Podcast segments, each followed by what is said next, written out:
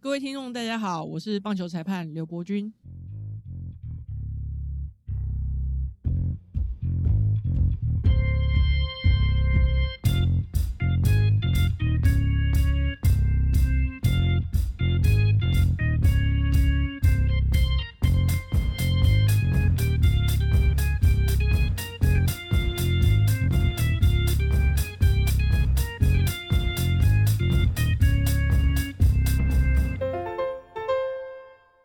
Hello，大家好，欢迎收听《Hito 大联盟》第两百零八集，我是 Jackie 李炳生，我是录第二次的 Adam，我们是全世界第一个中文的 MLB Podcast，每周一集和你分享大联盟的大小事，你会听到五花八门的主题，而棒球记者、专家、球迷有时候也会上节目，跟各位分享独家观点和经验，丰富你的棒球世界。不只看热闹，更要看门道。哦，有点 Deja Vu 的感觉，对，要重来一遍，因为我们这一段是录第二遍，刚刚收音有点问题。但还好，我们的访谈并没有出现类似的问题，这是一个不幸中的大幸。但是我们上次访问江教练的时候就有问题。对，可是我觉得问题没有那么严重，因为那个时候至少至少有录进去吧？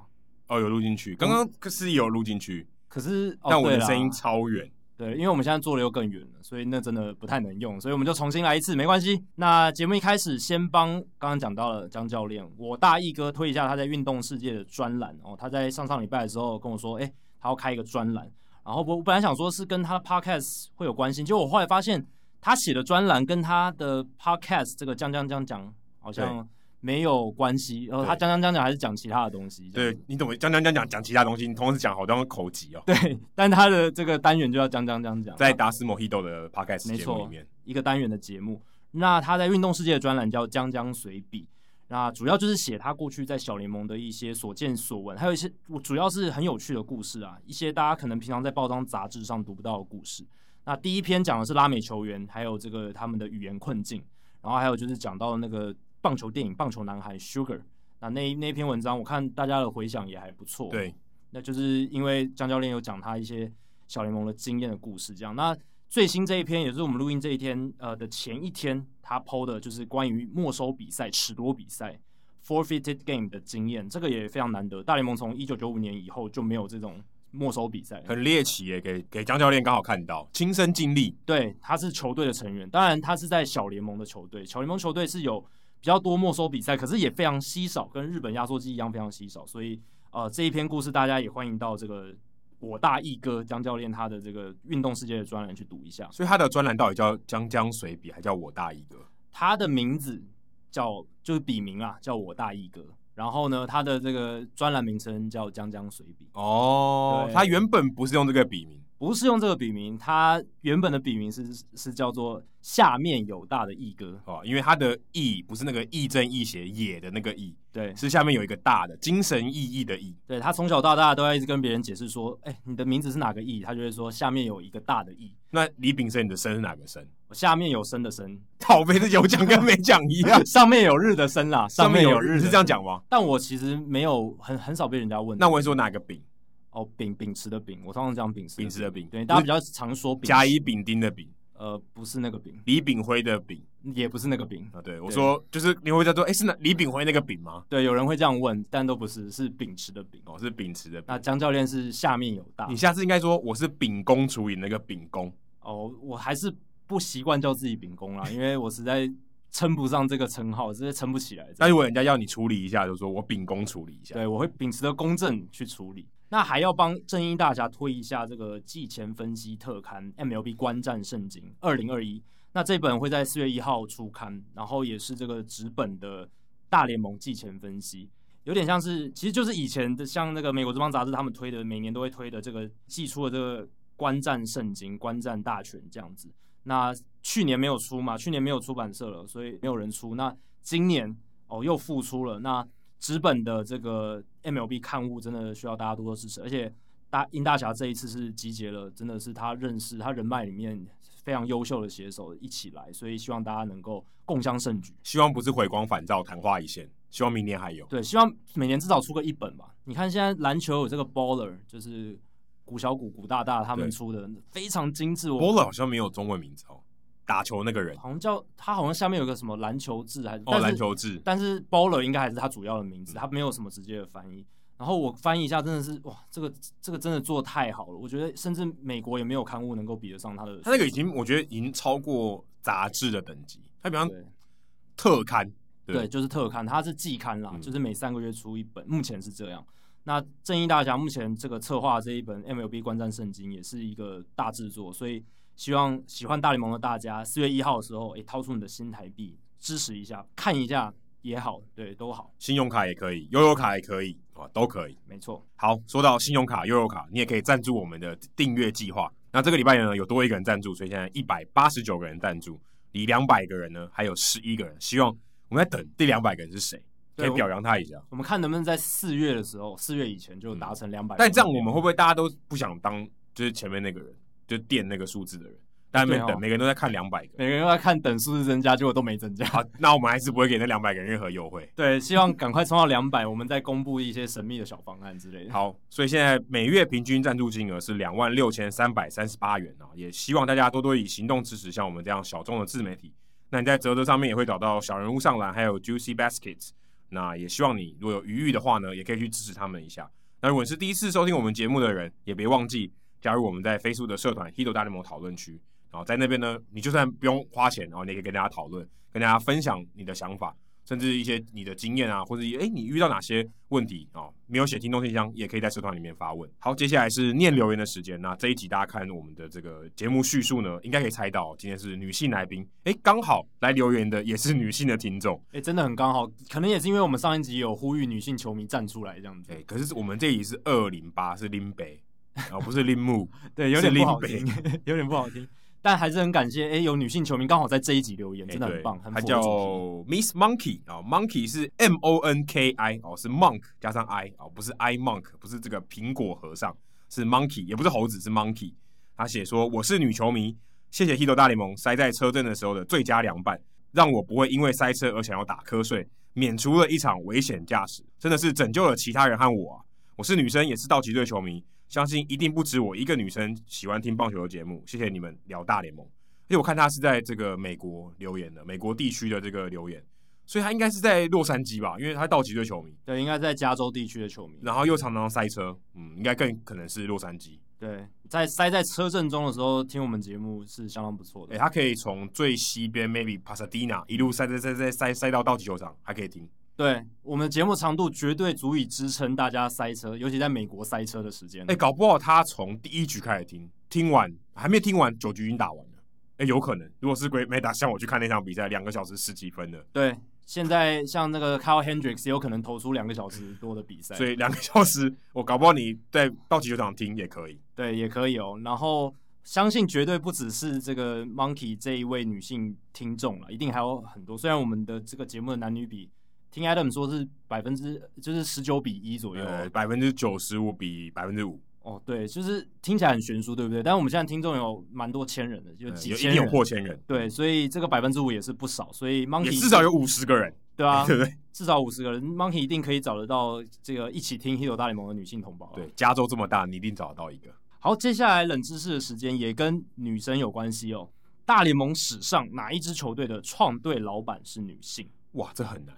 这很难，对啊，其实，哎，我真的想不到，哎，对，因为老实讲，我知道这个冷知识之前，我也完全没有听说过这一号人物，然后我也不知道说，哦，原来大联盟有一支球队，他的创队老板竟然是女生，而且是大联盟哦，大家注意哦，对，不是小联盟球队，小联盟球队有一些，对，也不是黑人联盟，也不是黑人联盟，大联盟，而且重点是有一个提示是，他买下这支球队不是因为。她继承了她老公，呃，她老公去世了，或她爸的球队，或她爸的，她爸去世了，她承接不是，她是真的自己，然后找合伙人，然后她是 principal owner 主要的 owner，然后创立了这一支球队，哇，甚至还不是买，是创立，对，她还不是球队的老板，她是创队的老板，创始人，哇，这个不简单，他是 founder，他不是 owner 而已，他是 founder，founder slash owner，对，对，所以这个事情非常不容易，那大家可以猜一下，那给几个提示啦，国联球队。国联球队，二十世纪中的扩编球队，大家可以想一下，扩编的球队，其实扩编球队没有很多哎，国联其实扩编球队蛮少的。对，所以我已经把帮大家把这个球队的破限缩到这个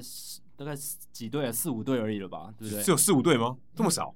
扩编球队，而且是中期嘛，对不对？二十世纪中期，我没有说中期你都讲出来了，中期我都讲出来了，所以大家应该很好猜咯。那我们就等这个访谈结束之后来跟大家揭晓。好，这一集我们节目的来宾呢，非常特别，也非常的重量级啊，是刘伯钧老师。就是呃，大家熟知的话，可能像通灵少女是他的另一个身份，他在宗教界还有棒球界都非常的知名。哎、欸，突然觉得通灵少女，感觉这个通灵眼哦，跟裁判的眼睛好像有点相关哦。哎、欸，对啊，也是要看得蛮清楚的哦。对，要看得很清楚，而且有时候万一你一个晃神没看到，你可能也要会通灵，回到刚才那个时候。你说阴间、阴界跟好球带的边界哪个比较难看得出来？我应该搞不好都很难。我说搞不好阴界还比较简单哦。搞不好对刘伯钧老师来讲。他看到音界比较多，因为我看刘国军老师一些访问，他谈宗教界的事情，其实诶、欸，他确实经历蛮多的，而且他说他看得到一些形体，所以搞不好好球带是真的比较难抓的，比较难难看的。其实我们在录音的时候，我蛮怕那个老师说，哎、欸，有谁要问问题吗，或者是要离开前的时候说，哎、欸，其实刚才那边有一个人一直在听我们节目之类的，因为 我们其实是晚上录音啊，听起来。哦，我其实我其实有点害怕，而且整个工作室只有我们两个人，就是我们三个人而已。对，我们三个人。对，但是我不确定老师是不是认为是三个。对对对，但当然，我们这一集邀请刘伯钧老师来，当然不是要聊宗教界的事情啊，主要是要聊棒球界的事情。哎，但棒球也是一种信仰。是，你说棒球是宗教，搞不好也可以成立。有些人真的觉得它是宗教，他狂热的程度堪比宗教。哎，有些人不是说球场就像教堂吗？对啊，对，就是很多人来看，哎，但是只有少数人。听得懂，看得懂。哎、欸，对，这是那个波多人的第一句话，第一句台词。没错。那会邀请刘伯钧老师来，当然就是请他聊聊裁判的事情。他有去上过大联盟认证的裁判学校，然后还有就是因为他有女性的身份，所以呢也想请他聊聊女性在棒球产业遇到的困境，还有一些困难。然后再来就是因为大联盟这半年来很多这个性骚扰的事件、性骚扰的议题，而且刘伯钧老师他自己亲身经历过。对，我觉得没有比这个。亲身经历过的人来现身说法更有说服力。然后，而且我必须说，博君老师他是一个很 strong 的人，他是一个心智非常 strong 的人，非常非常坚强。对，所以他能够提供一些实际的建议。而且我觉得难得是他愿意出来讲。哎，对，很多人他不愿意讲啊，他的这个心态就觉得，哎，没有，我我不想要提这件事情。但博君老师。他愿意出来跟大家分享这件事情，对，提高社会对于这些议题的重视，而且还有就是，特别是棒球产业对这个议题的重视，而且他过去这几年在国际上也受到非常多的赞扬，所以也算是我们节目能邀请到的这个国际声量这么高的少数的来宾之一了。搞不好他用英文推荐我们节目，还反而还找到一些潜在的听众。搞不好，那可能大家听不懂啊。对，可能只能被骗进来，就是说哦，哦要听这个节目，结果结果发现都是讲中文，哦，也可以这样帮我们冲一下这个收听的人数，也 OK。好，那现在话不多说，马上欢迎我们的刘伯钧老师。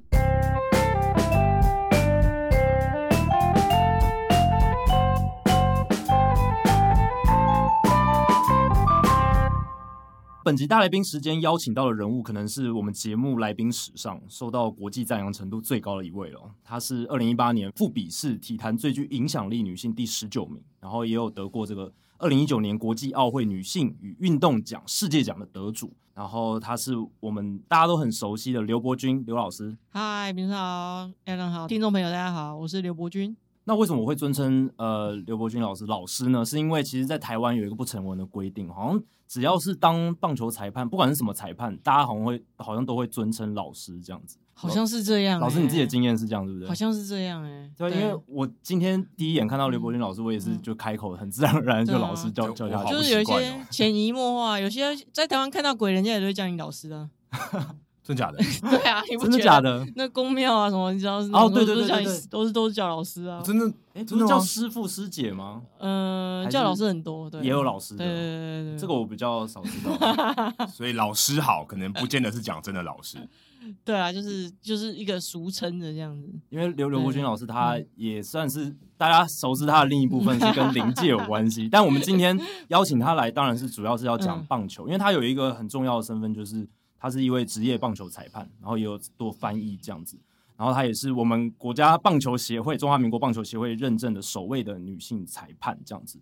所以今天来呢，当然除了要聊裁判的事情以外，其实也要聊一下女性在棒球产业的一些困境，还有遇到的一些问题。嗯但是一开始我们想跟老师聊聊，就是你最近在女子棒球的推广上，大概是到一个什么样的进度？嗯、可以来跟我们听众朋友报告一下。很多台湾的听众朋友可能不知道台湾有女子棒球。哎，对啊，哎、哦，不是好棒球，是女子棒球，对，要分开来。在我还没有参与棒球运动，其实，在。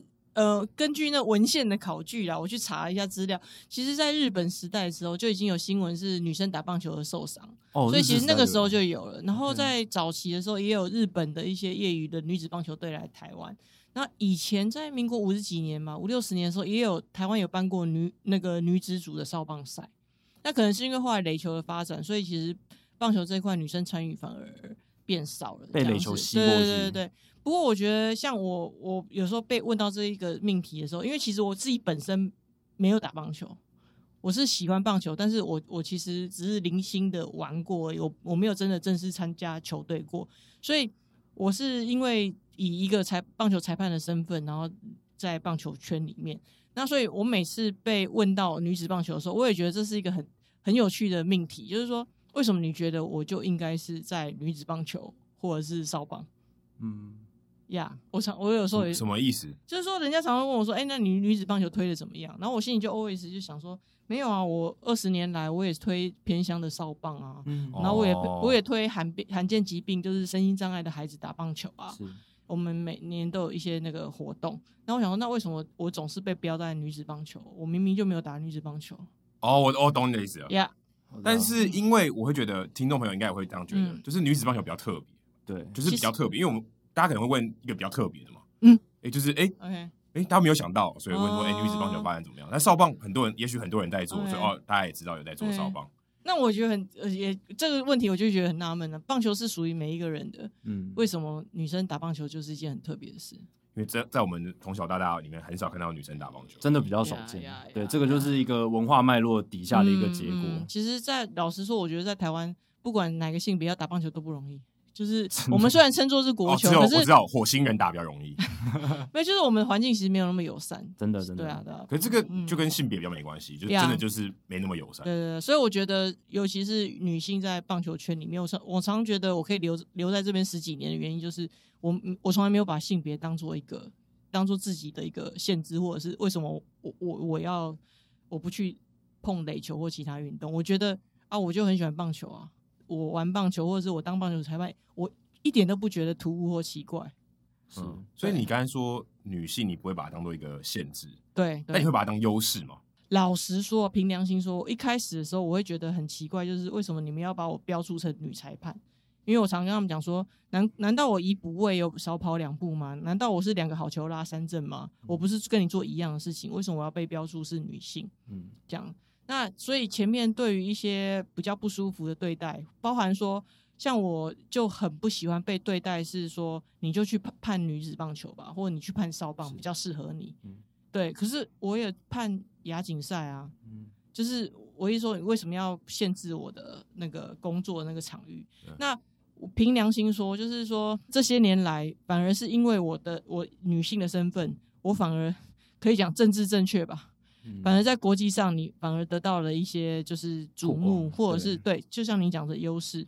那所以有时候我我我自己有时候也很困惑，就是说为什么在棒球运动里面，女生就这样子被标注，就是女生为什么要就有特别多的困难或特别多的优势？我希望有一天是所有人玩棒球，就是嗯，就是他喜欢棒球，然后他有没有做好这个工作，就是。不是因为他是男生或女生，就是他用他的专业把这份工作做好，就很自然而然的看待这件事情。呀呀呀！同时拥有优势跟弱势，对，或是限制，嗯，这种感觉蛮复杂的。对啊，我自己有时候也会变得，就是我自己也会很困惑啦，内心会很冲突。你想说，这个机会到底是因为是我是女性才得到，还是因为我表现的很好？对对，对，真的，还是这个机会得不到是因为是我是女性，还是我表现的不够好？对，然后而且有时候也会有一些压力在，就是。呃，以前的话就是偶包会特别重，你就很怕说，我误判的时候会被说你害了其他女生，你就是女生做不到。嗯、因为曾经也有也有神拜跟我讲说，就是我问他说，你为什么不给我机会？然后他就跟我说，我教女生干嘛？以后你们就结婚生小孩，你们就不当裁判了，为什么我还要给你机会？那我就很困惑啊，为什么要把所有的女性的包袱放在我身上？然后一样我在站裁判的时候，当初我就会很担心说，如果误判，我会不会害到其他女生？因为他们就讲说，你看女人女生就是这样，女人就是这样，她就是做不到。所以呃，我记得前两年吧，我判完亚锦赛，然后在判亚锦赛的时候，呃，那时候我被派到 B 组，因为不可能跟中华队一组嘛。哦，然后对，因为你是台湾人，没办法，对对对，这是有这是避嫌的，这也不是你的优势。对，那 其实那时候我因为骨折受伤，我有一段时间已经没有没有站裁判，大概休了快一年。那个耻骨哦，在手的对，去美国对手肘这边，在美国比赛的时候手断摔断了。哇，哦，那个你我跟你说，还好不是右手，是右手，是左手，是左手，因为右手你要举起来，好球带过你，好球你举不起来，有点尴尬。我常常讲说，你你要知道说。要怎么样 survive 在这个球场上？你知道有多那种这种执法机会对我来说有多多重要？这种国际赛的机会，因为我那时候手断掉了，但是我大概撑了两个星期。哇！比完对比完赛我才我才我才硬撑着下去。对，我就是比赛前国际棒垒球总会他们就说你这样不行啊，就是去就医。我说我只要一就医，你们就不让我比了。他说对，大概吧。那我就说那这样好了，呃，每天我就让那个医护人员检查。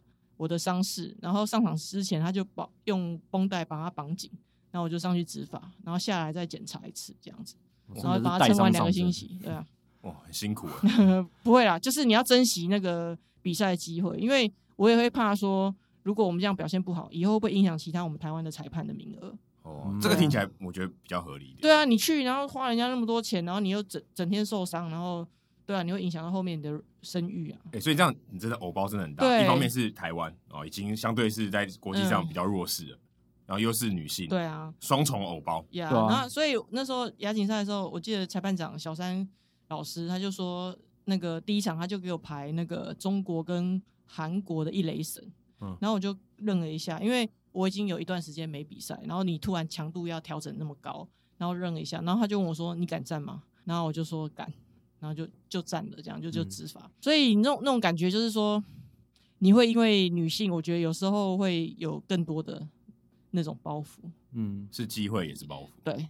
同时，对啊，是一定的，这是双面的嘛，对不对？对啊，其实刚才那一段，其实我觉得有点像，比如说什么，像台湾球员，可能陈金峰是第一个去美国打球了，那他可能肩上的包袱就是，哎，我如果打不好的话，美国人就会觉得啊，台湾人没办法在大联盟生存，有点像是这种包袱的感觉。这样，这样你这样讲，王柏荣怎么办？这个也是一个包袱。王柏荣现在感觉是被包袱压住，对，他就是来自中华职棒的洋将打者。对，那他打不打得好，其实对于日本职棒未来选材的时候，中华职棒选材的时候，就会变成一个。评判的意义，而且还不是日子觉得哦，他喜欢他，是他打真的已经超过中华之棒水准，他一被迫，他一可以说被迫吧，他基本上一定要挑战另外一个层级，嗯的情况，哇，人家看你这个看你不行，哦，这就很尴尬，双重包袱，对对，会，其实我觉得会，我就有点像类似这样的感觉。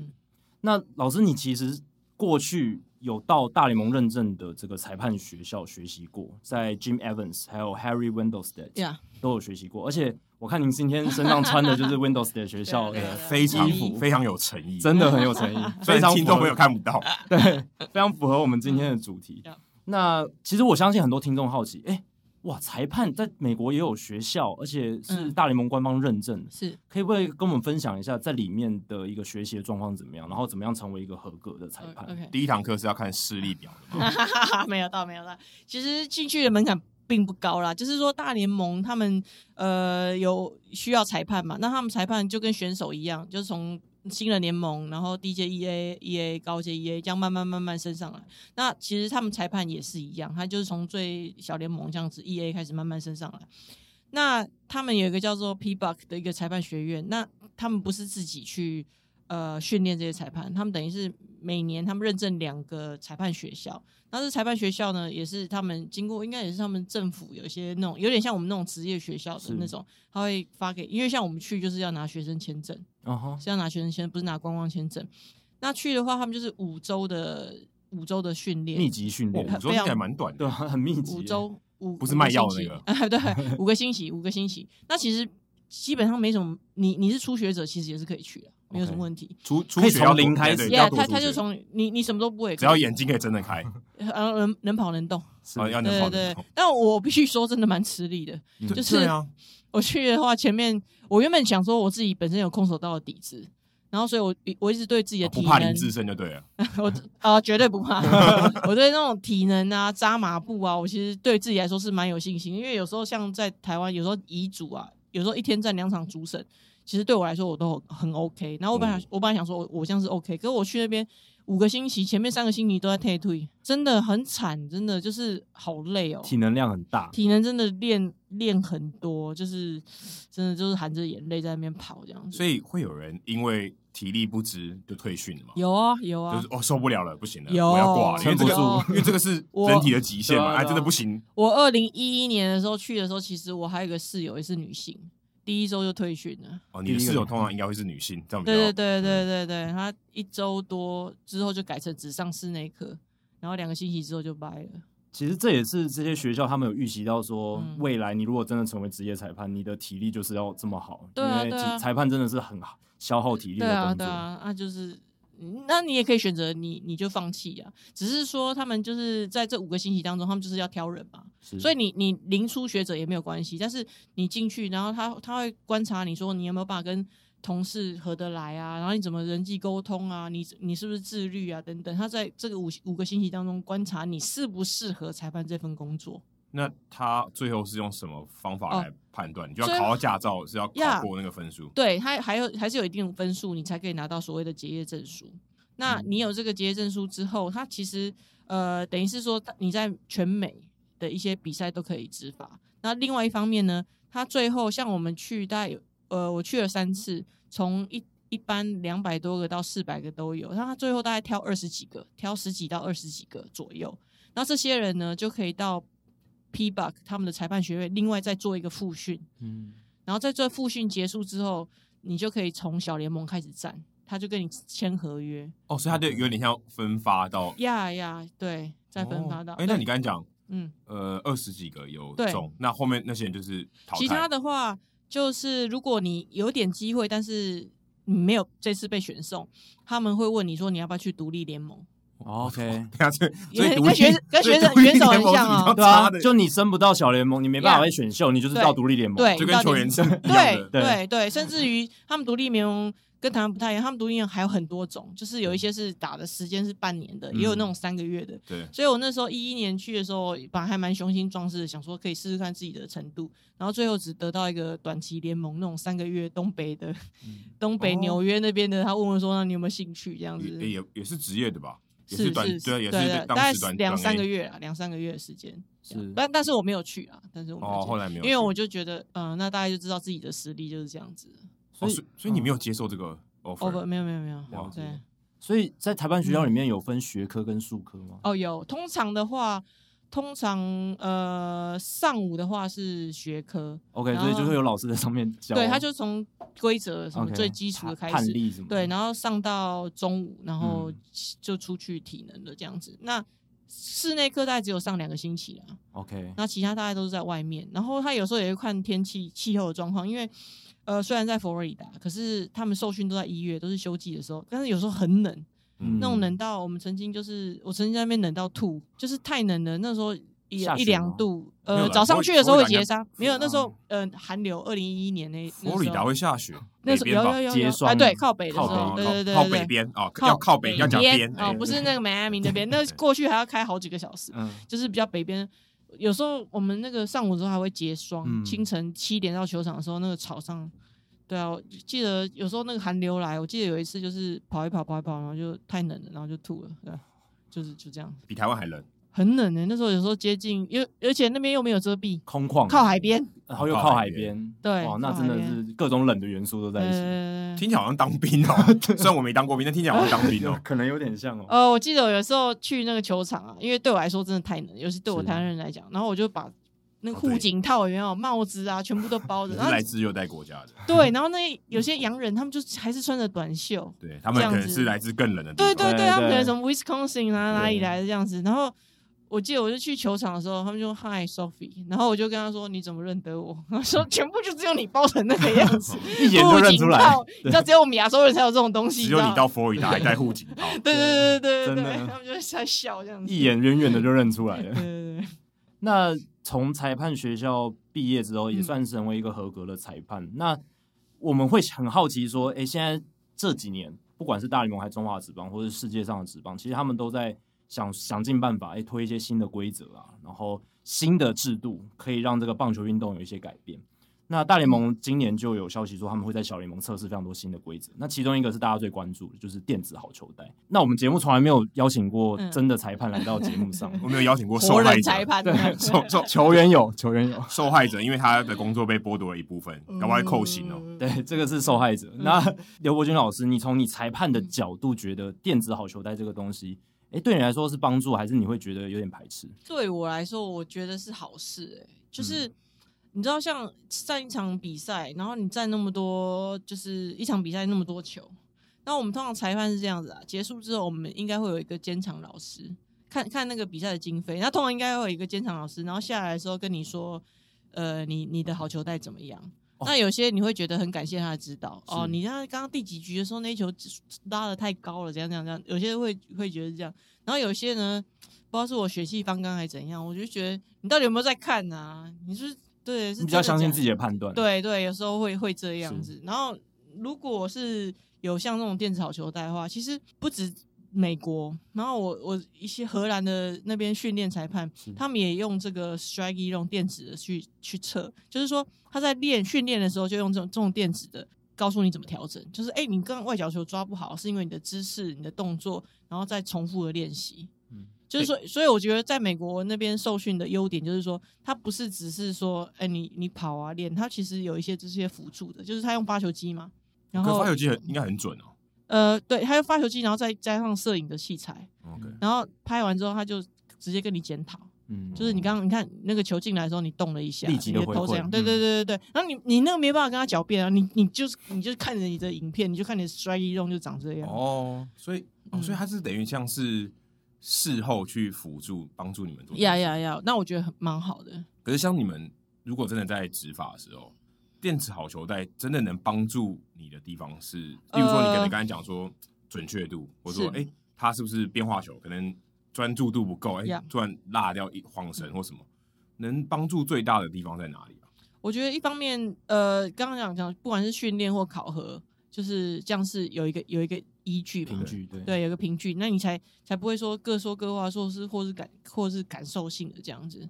我觉得这是一个很好的，但是你实际上要把它运用在实战的话，嗯、我觉得可能还有一些还有一些些困难，因为比赛当中是怎样，包含怎么去设定那个那个好球带的高度，对，那个跟投手的出手点，然后捕手的站位跟打者的站位其实都有影响。嗯、就是比方说，有时候那个捕手。蹲的太后面，嗯，蹲的太低的话，有时候他接到球，感觉都已经在地上，但他其实还是好球，就是那是捕手的功夫，看他怎么接。所以你刚才这样讲是捕手接的不好，对，因为他让你对。对，然后打者呢也有他不管是身高，他的站姿也是有影响，因为他的好球带高低不是他站的时候的的姿势的高度，是在挥击的时候的高度，对，那。我会觉得很，就是看我们的科技有没有办法搭配到这个程度，就是说你都可以随时修正。这样听起来可以避免掉是被那些人为的干扰，比如说打者的位置、打者的站姿，嗯、哼或是捕手呈现的样子。是因为这些东西好像会在某一个 snapshot，就是某一个 画面会定格，会误导你的判断。嗯、所以你觉得这个是比较有用的？对，我觉得有帮助。Okay. 就当科技可以做到那个程度，及时的、不断的动态的变动的时候，就可以做到这样子的程度。呀，因为其实。裁判的工作就是把把好坏球，把判决判判好嘛。嗯，那只要是可以达到这样的一个目标，我想都是乐见的。而且我觉得对于主审来讲，应该也是一个体力上的缓解吧。就是你，因为你主审要一直每一球都要聚精会神，每一球都好坏好坏球都这么重要的时候，那如果有一个辅助能够帮助你，应该体力上也可以获得一些缓解。我我有点好奇，我我我觉得不行，也难呢，因为你还是蹲在那边，还是要判啊，因为蹲那工作最后还是你。对，所以你还是有 final call，他只是变说，我今天有一个小帮手提示我，哎，这个可能是之后可以解决，或者是事后可以检讨。因为之前那个大西洋联盟他们在做这个电子辅助判决的时候，他们也是那个好坏球判完之后，然后那个机器传耳对送送送到他们耳机里面，然后主审还是会要做出好坏球的最终的判决这样子。所以他还是其实最后一刻他可以就是否决，可以否决，可以否决机器，所以他还是要专心啊，对，还是要专心。不然他想说我眼睛闭着要听就好，对不对？听他给我什么指示，这样也怪怪的吧？这有点啊，这样想起来就有点像这个重播辅助判决啊。其实你每一个判决你还还还是都要聚精会神，但是只是说它可以帮助你提高准确度，这样子。嗯，可是这个感觉好像捕手的工作或者捕手这一环啊，说 framing，我们说这个投好球的能力，这个艺术就被彻底的毁灭，对不对？对啊，就觉得。还有包含就是，其实老实说，像棒球里面有不成文的规定嘛，你你没有挥棒的那个好球，第三个好球跟前面第一颗好球可能就会有点不一样，哦、好球它会变。对，还有两队的实力不一样的时候，嗯，分看比分的时候，其实裁判还是会做一些调整。比如说三坏球以后，好球带会变大，对对对，对对这其实两好球以后，好球带会变小，加减啊，加减啊。这个就是大家有一派人，他就喜欢人的好球队，有一些人就觉得哦，我一定要照教科书走。对对。人家老师，你自己身为球迷，你喜欢哪一种？你喜欢你喜欢老派一点的？这真的是裁判包含误判的成分在内的，还是就是尽量减少误判？我觉得就是我对我来说，我可觉得裁判工作对我来说，我我的那个呃原则就是 I call what I saw，我看到什么判什么。但你有可能看错。当然也有可能，我我也会误判。对，那我觉得我就是尽量看到什么判什么。为什么？因为像一大家应该听过有那种补哨的那种，没有？补课给你那个，嗯，像 make up call，对，像如果是我，绝对会乱掉，你的节奏整个会乱掉。就是你不要想那么多，你就看到什么判什么啊！你就你如果那一球判错了，你就放掉，你不要再补给人家，不要去想了。对对对对对，真的有些裁判下一球可能又补回来，或者那个打击的最后一球又补回来。对对对对对，我觉得那个会整盘整个乱掉。嗯，我觉得裁当裁判就是你在场上你就不要把自己当人。真的就把自己当机器，看到什么判什么，这样最单纯。这不很累吗？听起来好像。其实对我来说反而轻松哎，要不然你会被那些影响，被旁边的声音。那你会说到这个，那你会因为这个投手或这个打者，可是因为老师你通常带的是业余国际，对对，业余的比赛比较不会有这种什么像 LeBron James 这种 哨啊，对不对？那种超大明星。哎，这个是如果真的以裁判的角度来看，是合情合理的嘛？因为他就是有一个威压感嘛，就是对啊，嗯嗯，人家就是。薪水比你多很多，然后名气比你大，你就好像有点礼让，嗯，会会真的有这种情况吗？因为我们像 Greg Maddox 就有很多裁判都会说，哎，Greg Maddox 在场场上的时候，哎，这个这个就会有这种情况。我觉得投手会比较明显，就是他。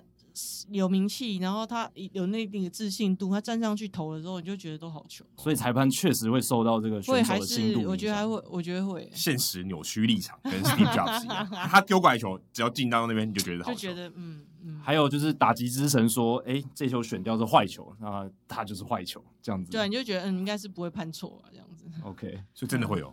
我我觉得是人啊，是人难免都会。但我想大部分都不会承认，对，很难承认。他应该。对啊，我从我我没有看过有人承认，我也没看过报道有人承认。啊啊啊！可能就可能比赛的时候不行啊，像我们是规定，呃，国际赛的话是规定裁判在比赛期间都不可以评论任何比赛，也不能受访，也不能自己讲，都不行。对对对，这是一个职业道德。对，打卡就只能风景啊，然后 那种吃什么周边的东西，对对对，不能谈论那个比赛。对啊，我想那些传闻也都是可能私底下跟记者朋友讲或者什么，然后然后用匿名的方式报道出来这样子。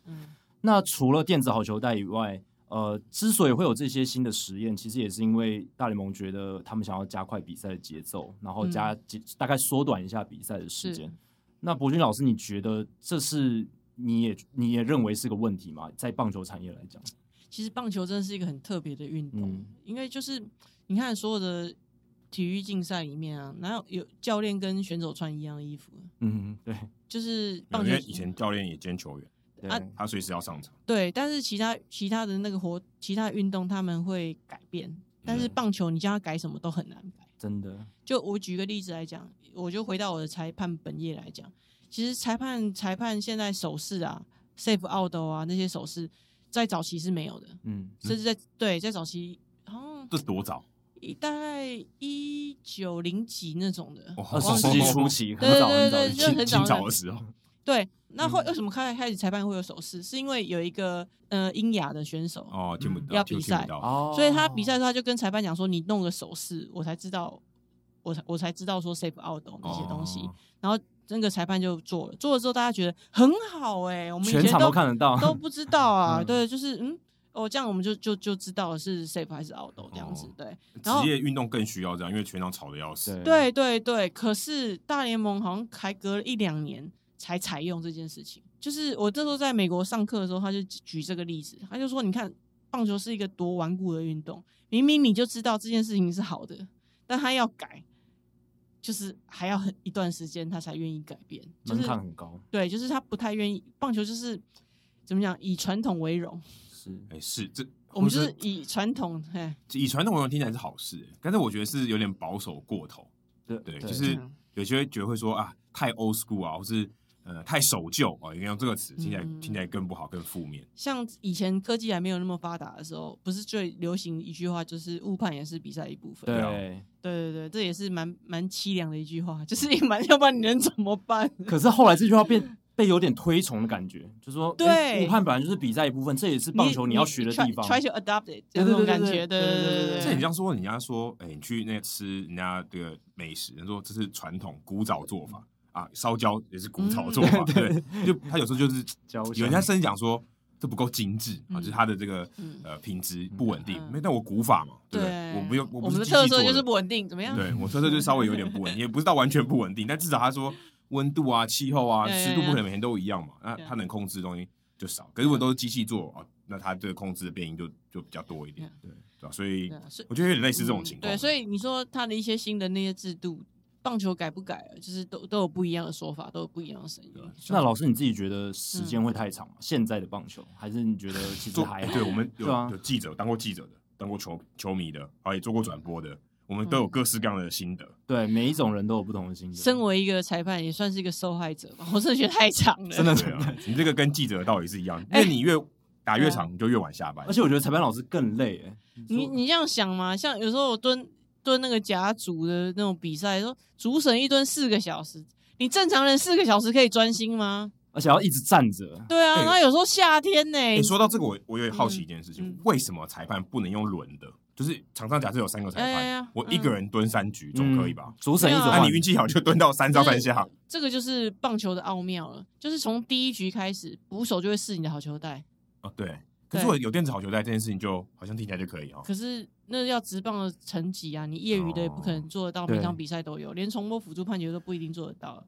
那你去试那个好球带也是艺术啊。是，对，像即便是我，我可能每一天就是不同比赛好球带不太一样。嗯，就是而且是你当当是当天人的状况开始之后，你射那么高的话，你就是要射这么高了。对啊，你说你中间三局之后换人的话，还有穿脱装备的时间哦，很麻烦。哎，我们穿的装备也是要时间，所以这是一个取舍，说体力没办法，对不对？不然真的好累。这样听起来，这样听起来又回到刚才讲说误判也是比赛一部分。嗯，因为你每每一场比赛，你这个好坏球每一场比赛不一样吗。好坏球基本上的话，五颗以内差不多是可以接受了，就是以裁判来说自己。就是我说五颗数量，对对对对对，误判的数量，但是不是很离谱的那种啦，不是那种挥棒之后还是坏球那种，我是说差一点点那种半颗一颗。像美国他们有算啊，差不多八八十八八十七左右，就是会稍微正确率在这个，对，会会稍微这样子，是会这样检讨一下。但是说真的，就是说以。如果我们裁判真的不多，因为你现在要谈这些东部分，你要分业余跟职业。如果职业的话，那他就是很现实，就是你你有能力你留着嘛，不行的离开嘛。那我常说要重视裁判的培训就是这样。你如果没有人可以淘汰的话，那你就是继续忍受我们的。嗯，我听起来有点凄凉。对对啊，我现就是因因为大部分裁判会来当裁判，就是就是热爱这个运动，希望这件事情更好。所以我就是觉得说，因为有时候我们，尤其在网络上啊，你就可以看到那种是蛮撕裂的，就是那种人身攻击啊，或什么什么之类。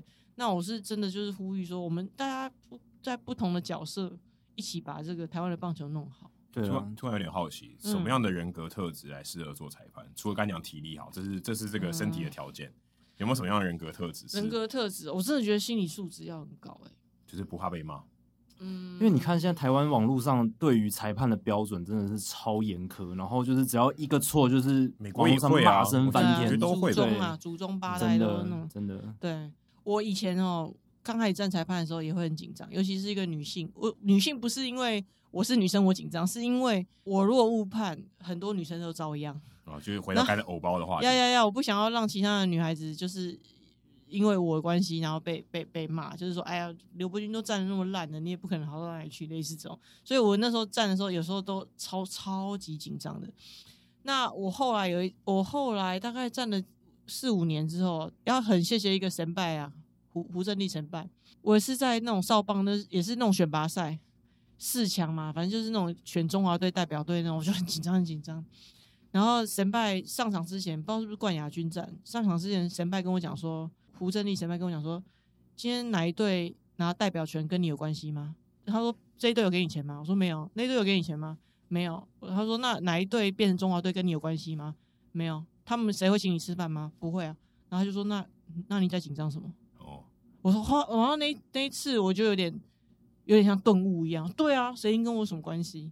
我就是 I call what I saw，看到什么看到什么判什么，之后就比较不会那么紧张了。你、欸、这种自信也是裁判培训需要建立的哦，因为这也不像你说裁判学校毕业以后你就已经拥有这个自信哦。裁判学校老实说哦，对我来说是蛮大的震撼，就是说震撼是不只是体能的部分，还包含就是说他直截了当跟你讲。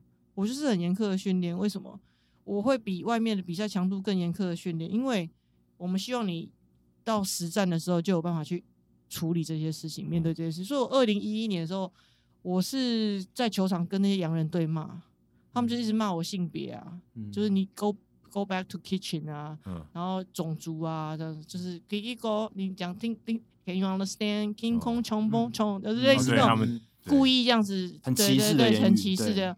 然后我我后来有点生气，我说在场上，我就想说我可以告你，啊、你在讲什么东西？嗯、然后他就说，校长有点意思，就是跟我讲说，我们就是希望你遭受这些很大的压力，这样之后你出去之后你就早知道怎么面对。所以这种测试，他是这样说啊，但我跟他讲说我不接受，我说你这你已经是超越法律的界限，我说我付钱来不是来让你侮辱的，你可以训练我，但是你不能侮辱我。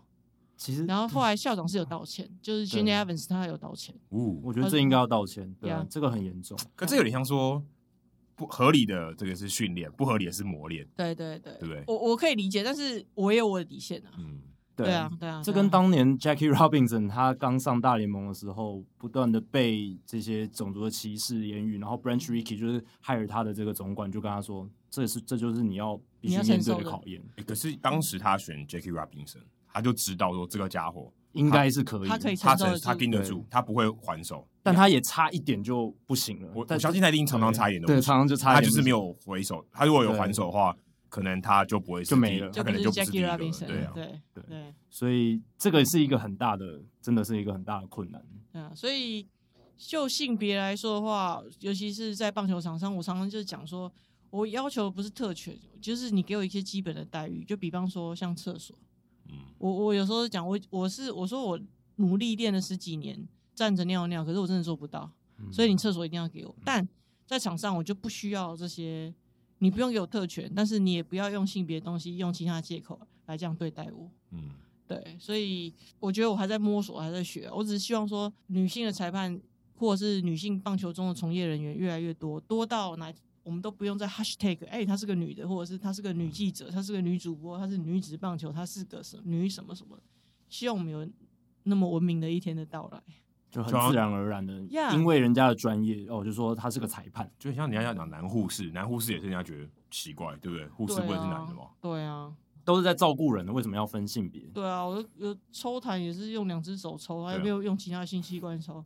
就像是我以前那个在球场啊，就是磨球的时候有没有？就是新的球主主审不是要把那个球磨吗？对，对啊，就是磨土。对啊，就是我们伟大的，就是有有人就是呛我说女的不要磨啊，不要磨。理由是什么？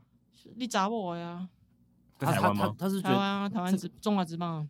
所以就就没有任何原因，就是说哦，因为你是女的，所以你不要给我摸球。哦，我就跟他讲啊，我说神麦，我真的只有用两只手在磨球而已。你真的不要用性器官磨，真的很脏。哎、欸，那那有人会讲说不要碰球具，不像有有，有些球员说，哎、欸，女生不要碰她的球具、身材工具。呃，现在是不会公开的啦。现在我觉得，老实说，我觉得已经进步很多了。我早期的时候还有，早期的话还有裁判呐、啊，公开这样跟你说。早期的时候裁判有，就是裁判有了。那现在还会吗？如果现在没有了啦。现在如果你今天去执法的时候，哦，我现在是我装备不给男生摸了。哦，所以 所以反反而是你有的，没有开玩笑的，我开玩笑，帮人家捡个球棒这样子。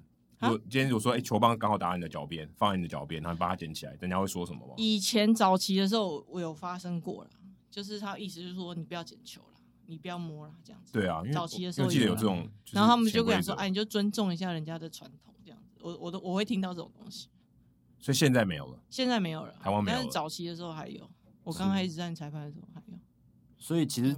这些种种其实某种程度上都算一种棒球产业的对女性来讲的玻璃天花板，就是你在工作的过程当中，你遇到很多的算是无形有形的阻力，然后阻止你把有点像是一个绊脚石，让你没办法把这个工作做好。就对啊，就包含说像早期我想要站主审的时候，主审要穿护胸嘛，嗯，那就是会有神拜跟你讲说，我告诉你，你为什么不能站主审？如果你要站主审的话，你那两颗内内你要放哪里？我天哪！呀，很疯狂吧？这个已经是性骚扰的程度。这个是用嘴巴讲出来的话。对啊，对啊，在新生棒球场，我都记得历历在目。那老师你怎么面对？就是这个这件事情发生的，你你怎么回应？我冷很冷静的跟他讲，我说我会用我的护具，不会用你的，你不用替我担心。哦。对。但我后来很幸运啊，纽约洋基队赞助我护具啊。哦。呀，因为。就是后来我当有那时候王建民很红的时候嘛，他们洋基队有来台湾办那个青棒营，嗯，然后我担担任他们翻译嘛，然后担任翻译在球场上，就是谢谢这些智障对的对我的对待有没有？然后洋基队他们虽然是外国人，他们他们也看得出来啊，然后他就说，哎、欸，他们怎么这样子，就是对你，就是有有些就是对你无视啊，或者你跟他讲话什么，就是那种态度，对，对对，那种冷冷有点冷冷暴力那种样，他们洋基就问我说怎么搞的？我就跟他说，其实我那时候真的很难过，我就我我其实，在领口那时候有哭，我就说我只是要当裁判而已，为什么这么困难？为什么我不能当裁判？你可以告诉我为什么我不能当裁判吗？嗯、然后反正哭完冷静完，洋基队就说安慰我吧，他就跟我说：“说明你真的想要当棒球裁判吗？”我说：“对啊。”我说：“我不知道我可以站得多好，但是我真的很想要试试看。”然后他就说：“那如果你真的要站棒球裁判的话。”呃，你从现在开始，你就要把自己当成是专业的棒球裁判，包含就是说不能抽烟喝酒、熬夜啊，不能骑摩托车。不能熬夜好难哦。对他没有，他意思就是说你要把自己的健康照顾好，嗯、然后包含不能骑摩托车，就是怕受伤。嗯。然后他说，你到球场的时候，你就不要这样穿短裤、穿拖鞋，嗯、你就把自己穿就像个场内场外都要像个专业的裁判的样子。然后隔天的时候再到球场的时候，他就再把我叫去，我说怎么了？他们说。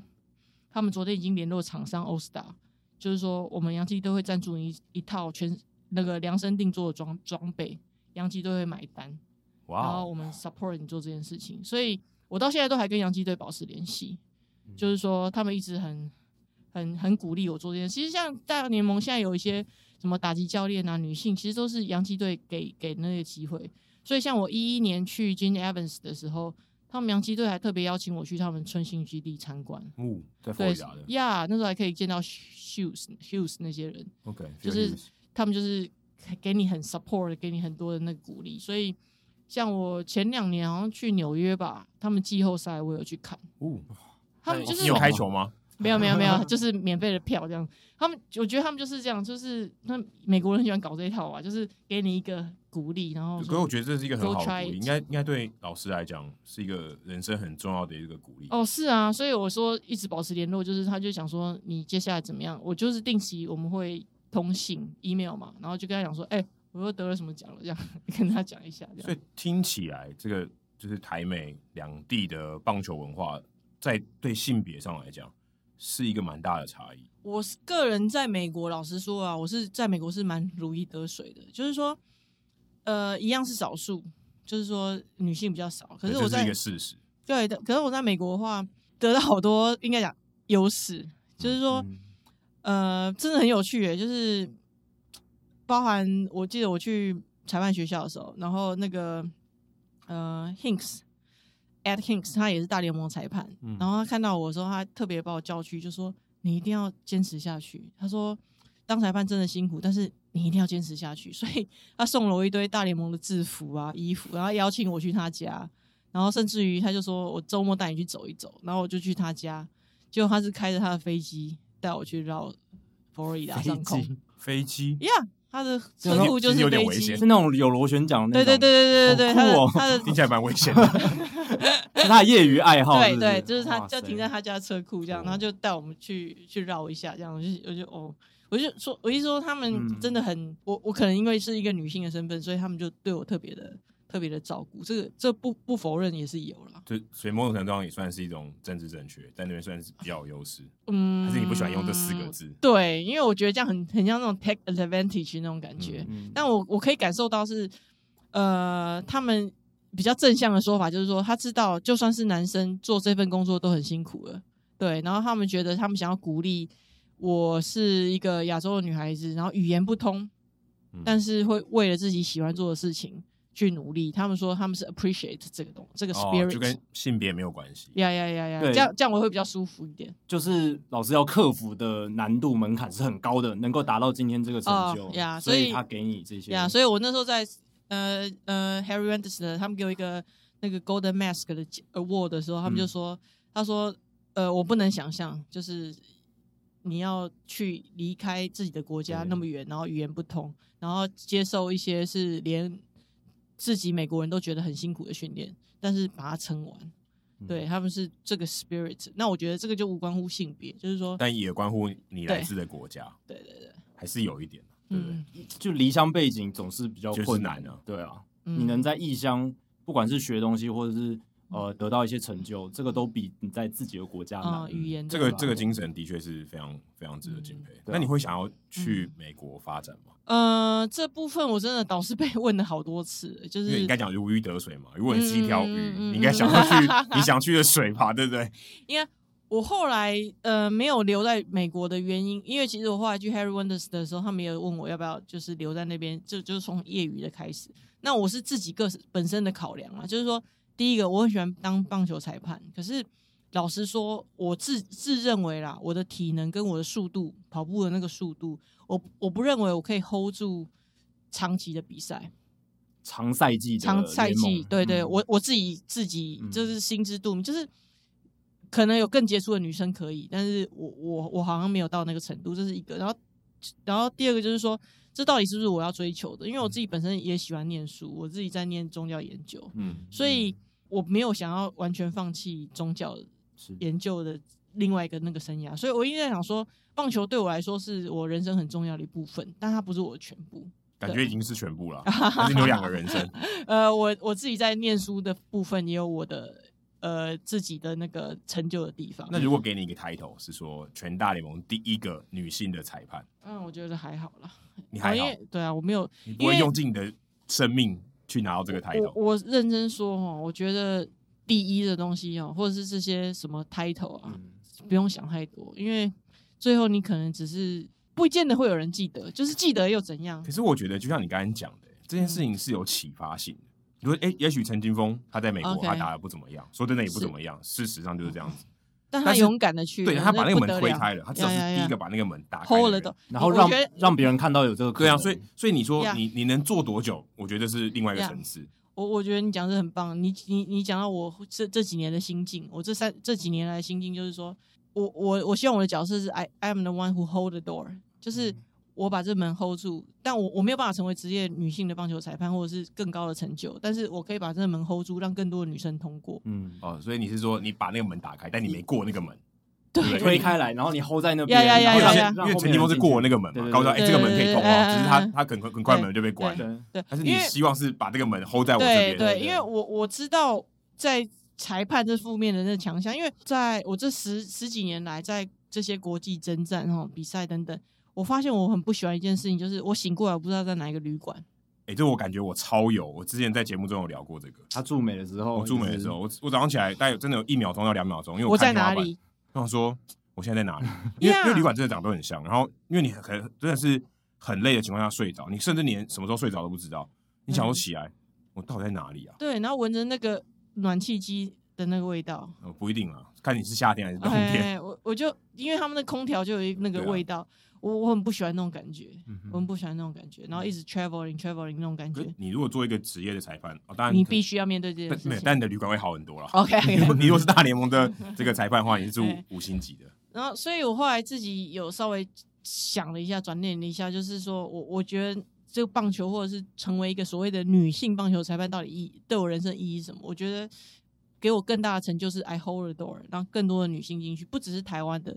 就是我后来我发现，我也鼓励到不管是香港、日本各国的女性的棒球裁判，我觉得这个是是给我更大的快乐。你知道，像日本有一个裁判叫做呃加奈。是哦，加奈沙沙多加奈，WBSC 在我在站十二强热身赛的裁判的时候，WBSC 刚好有侧身采访，然后他有采访我，然后那段访问呢，后来有到日本 NHK 之类的播出，然后他看到之后，其实我自己本身不知道，我没有看到那个访问，但是 N 他在日本看到，他用 Facebook 找到我，然后他就 text 我，就是说他希望可以变得跟我一样，就是成为一个国际裁判。然后他问我怎么去做，然后我们就 share，然后分享一些。然后我们隔一年在香港的亚洲杯，他代表日本担任执法裁判。哦。然后再隔一年，我们在世界杯一起执法。然后我意思就是说，哇，这个真的是，我就发现说，这比我自己站在场上还更有成就感。很像老师的，就你启发了一个人，呃、而且鼓励了一个人，最后变成你同事。呀，所以就像是当年洋基队或 All Star 等等，你们给我一些鼓励。我我觉得那个那个是我想要做的事情，所以我后来为什么去做这个女子体育协会也是一样。其实不只是棒球，因为有些其他的运动项目的一些女性，她也会来寻求一些 support 或鼓励等等。我就觉得，哎，或许在台湾还有一些知名度，我可以做这样的事情，做这些倡议的事情。所以我做这个女子体育协会，我希望 I hold the door，然后希望更多的这个。女性可以得到支持，也、欸、还不只是场上的哈的这些从业人员，嗯、场外的或是周边的，像现在大联盟最近很多，像吴佩琴，终于、嗯、有第一个，哎、欸，也不是 Yeah. 应该算第一个吧，是第一个女性的总管，第一个女性的总管，因为之前就算助理总管，对。最高就爬到助理总管，不是唯一的那一个那像这种也越来越多，对，而且呃，我二零一七年因为参加那个美国国务院一个叫全球运动导师计划。那那时候去美国的时候，我是去 NHL 实习，嗯，冰球。对，那我去的时候其实有一点点不甘愿，因为我就说我是棒球的，我棒球咖哎。对你，你要跳脱舒适圈呢？不是，我说我跟美国人那边讲，我说你怕冷，给你更大的考验。没有，我跟我跟他们讲说，我跟美国人讲说，你不是因为都是有一根棍子，你就把我放在那边去吧？哦，对，就是那个 stick 这样子，对啊。但它不是球，它是 puck。对对对，一个棒球不一样的。然后就我去的时候，可能我的导师那个他们副主席啊，Susan Call 一个女士，她大概也是知道我那种不甘愿，她就跟我说，其实叫我放开一点，就是其实所有的职业运动都是一样的。她说一样的意思就是说，sports 是一个让人更好的一个一个一个一个启发的一个，不管是休闲，那它也是一个对很多人来说是一个信仰。她说，其实他们很多职业运动里面的呃工作人员。他们可能之前一份工作 NBA，、嗯、下一份工作在 NHL，、嗯、然后又回去 MLB 了。所以他说你不用把运动看得这么狭隘，嗯、就是其实它都是共通的。所以蛮多的，对啊，蛮有共同点、嗯。所以他那时候其实也让我，我们那个计划的话，就是他除了在那边实习，他也帮你串联很多人脉。嗯，然后我就会发现说，其实他们在美国这些职业运动当中，他们这些呃所谓的女性的比较是管理阶层，他们其实都很愿意去 mentor。就是协助其他的女性，嗯，所以都是有一些呃社团或者组织，他我我们会一起互相帮助，然后互相鼓励。现在男生好像很少这种哦，可是男生就已经强势，不需要啦，不需要这些东西了。因为我看报道，他们有很多 M，看报道像大联盟很多女性从业人员，他们都有一个群组，对对对，私密闺不讲闺蜜，就私密的这个社团，然后大家会那边嗯，可能干屌啊，或者是。取暖啊，或者讲一下这边哪里有工作机会啊？嗯，对，然后互相提，然后他们是跨运动的，不是说只有单一运动，他们会呃不同的，然后他们会去分享说你怎么去面对这些你的环境啊，然后会建议说你要你你的这个处境，你有什么样的办法再去突破等等。整个运动产业的女性一起连接起来，我觉得真的蛮棒的。对，刚刚你有提到洋基队，他们很算。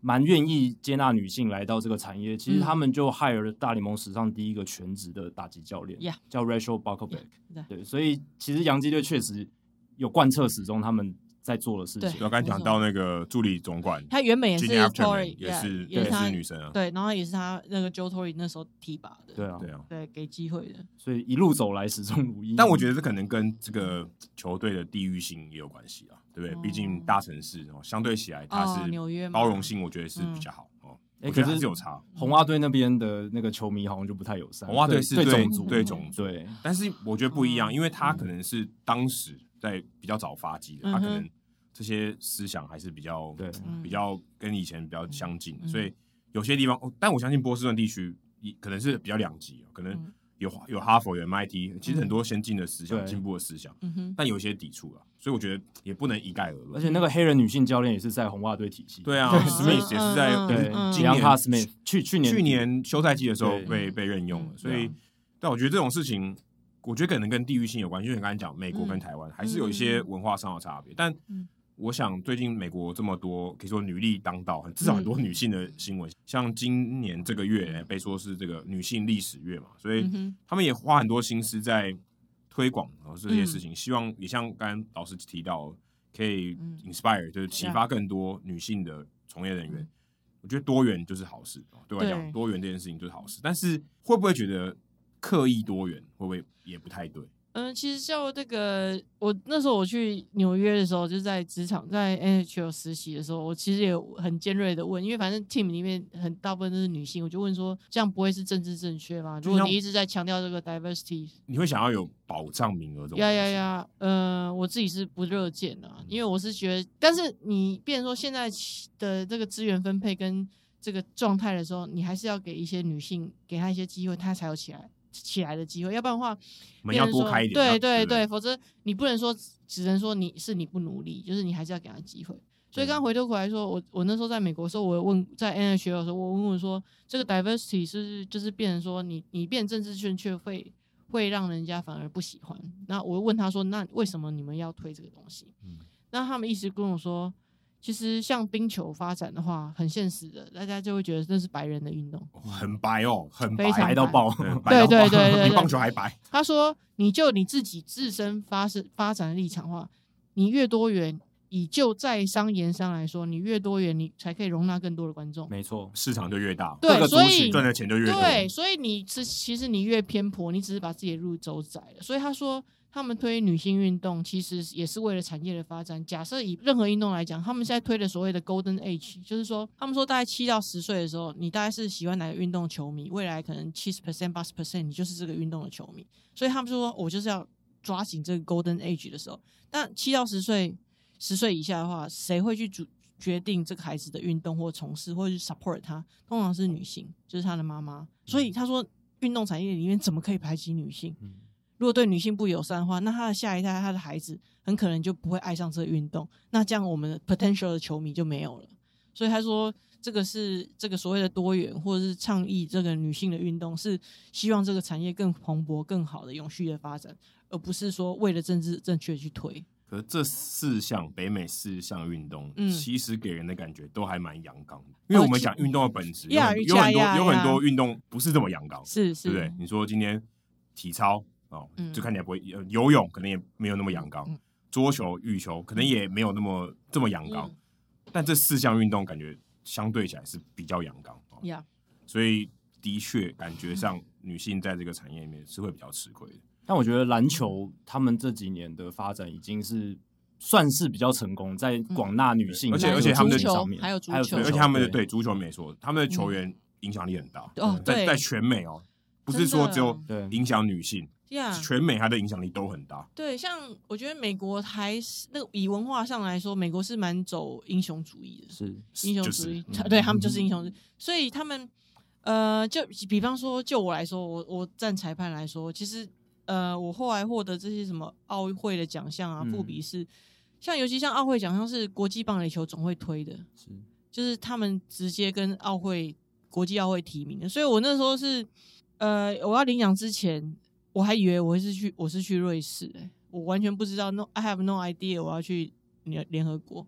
我意思是说，我没有预料到说这些东西对他们来说是他们会会很推崇这么 support 一个女性，在我的工作是他们是这么样的看重的。嗯，我意思是说，我本来觉得就是一就是我我的兴趣而已。嗯，那他们就是会去找到一个，像去年的话，国际棒垒球总会那个妇女月，就是把我拍成纪录片跟访谈，做一个像是看板人物这样，这这种东西啦。那那我一说，我还发现说，哎、欸，他们很很喜欢这种 hero 这种这种看板。可是像我们亚洲，我我以一个台湾人讲，我们就很不习惯这种，因为我们的文化都是凸出来钉子会被打打下去这种。对对对对对，放法出头鸟。对对对，所以可是在他们在北美，他们就是会一些球星，他们是敢出来发言的。对，就是他会对于就算不是他自己运动的相关议题。对，或者是政治什么，他不是敢敢敢去做这些事情，然后他们他们甚至他们甚至会觉得那是他们的社会责任。嗯，这我觉得这是一个很大的落差啊，但不是每一个人都这么想。哎呀，但是至少我觉得比例上是比这个亚洲文化来讲是多得多了。所以像现在，呃，美国国务院有提供我一些经费，跟 AIT 有提供我一些经费来做台湾的女性运动的推展。那我为什么拿美国人的钱做这个事？他们说这个算运动外交。嗯哦呀他说运动外交，所以我就说 OK 啊，反正你美国人要给我钱，我我 OK 啊，那就就做。哎、欸，你怎么解读这四个字？因为我其实我们在我们准备这个时候，我们完全没有想到会讲到运动外交。哎，运动外交哦，就是呃，我到我后来就是获得那个国际的奖奖项嘛，然后 AIT 的主席莫健先生嘛，嗯、他那时候呃私底下的时候他就说，他就说，他就。鼓励说你要继续推这个女性运动的部分。他说，因为台湾在这国际上的处境很容易被打压，事实上就是被打压了。呃，这是事实。对，他说，但是运动，我们有蛮多对岸的听众，OK 的。他就说，他就说，他说运动这个东西是超越国界的。对。那他说，如果你想要为台湾做事，让台湾可以被世界看到的话，你就你就做这些事情吧。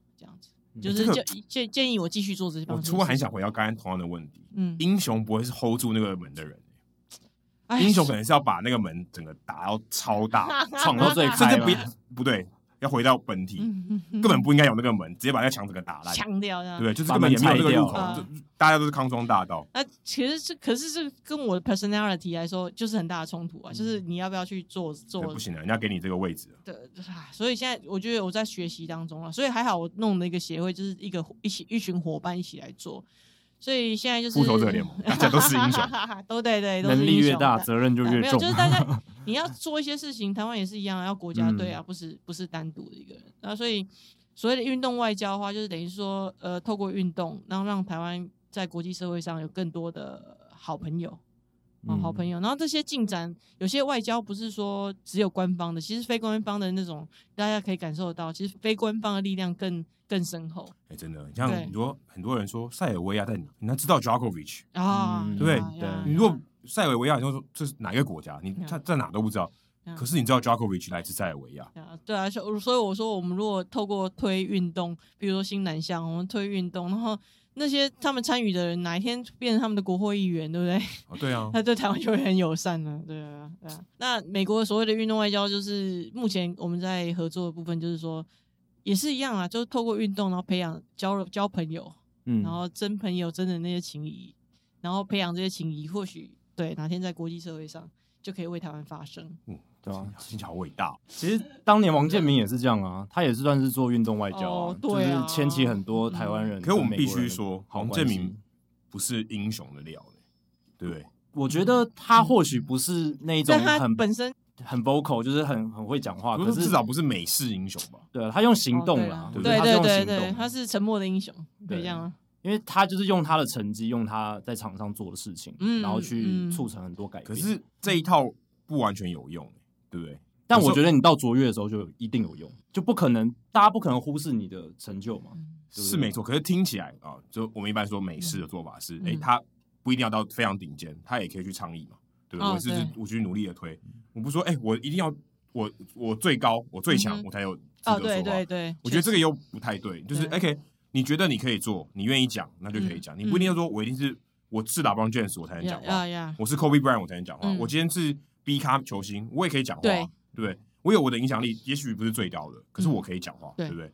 我觉得这个概念还是比较想讲。我觉得愿意讲出来，那你可以做自己的英雄啊，你可以帮助更多的人，你的影响力能触及到哪里，你就尽量去去做这样子，对吧？刚刚提到说像歧视，其实你在国外，常常也会、嗯、我去驻美的时候，也会有人问我说，我老板也会问我说，哎、欸，你有没有被被歧视？嗯嗯，我自己可能一方面有可能我觉得没有说语言有这么大的问题，所以误会我觉得是比较少。但是你说真的完全都没有歧视吗？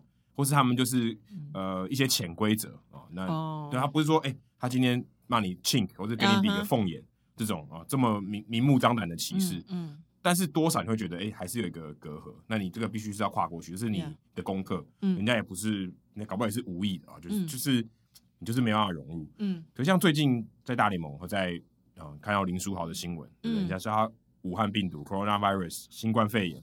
这个其实就已经歧视到一个，我觉得真的到一个非常极限，就是为什么他被要被称为病毒，他也没有做其他的事情。然后像 Dave Roberts 道奇队的总教练，他因为他是半半个亚裔的身份，他应该是四分之一吧，还是半个？我记得他好像是有亚裔的血统，有他有亚裔血统，应该没有到一半，好像四分之一还是八分之一之类的，他也有出来哦，但以总教练的这个身份说，对，甚至他以道奇队的这个发言的身份说。哎，这个停止对牙医的这个仇恨，当然有一部分可能是因为这个新冠肺炎的关系，嗯，但也有一部分是我觉得长期以来，就是大家可能只听得到黑人的声音，这样讲有点政治不正确，感觉就是感觉亚裔也是一个族群，但他比较少，没有错，嗯，但是我们比较不会为自己发声。对，我觉得一方面也是像刚才讲，甚甚至讲英雄主义也有一点相关，但是我觉得现在亚裔越来越有机会发生，所以这个事情也慢慢浮现，但是其实这个很。很快就消失了，我觉得。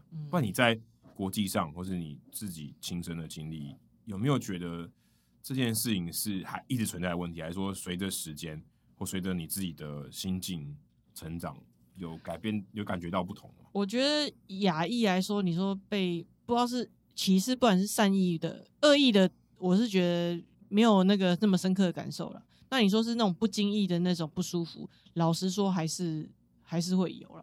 嗯就比方说，呃，像我在德国，比如说你在公园坐的时候，然后你看到小孩子很可爱，然后那个我就发生过，就是反正大家公园在坐嘛，然后你看到一个小孩很可爱，我就坐过去，就是一样，就是只是坐在那边看看看那个看河流，看看小鸟，然后你就可以感受到你旁边人就走掉了那一种，哦、就是。嗯可是那个走不是他刚好时间到走，他很你很明显你可以感觉到说是因为你坐下来，他不想跟你坐，他看了然后他就就就离开，这种还是会有，就是加减会有。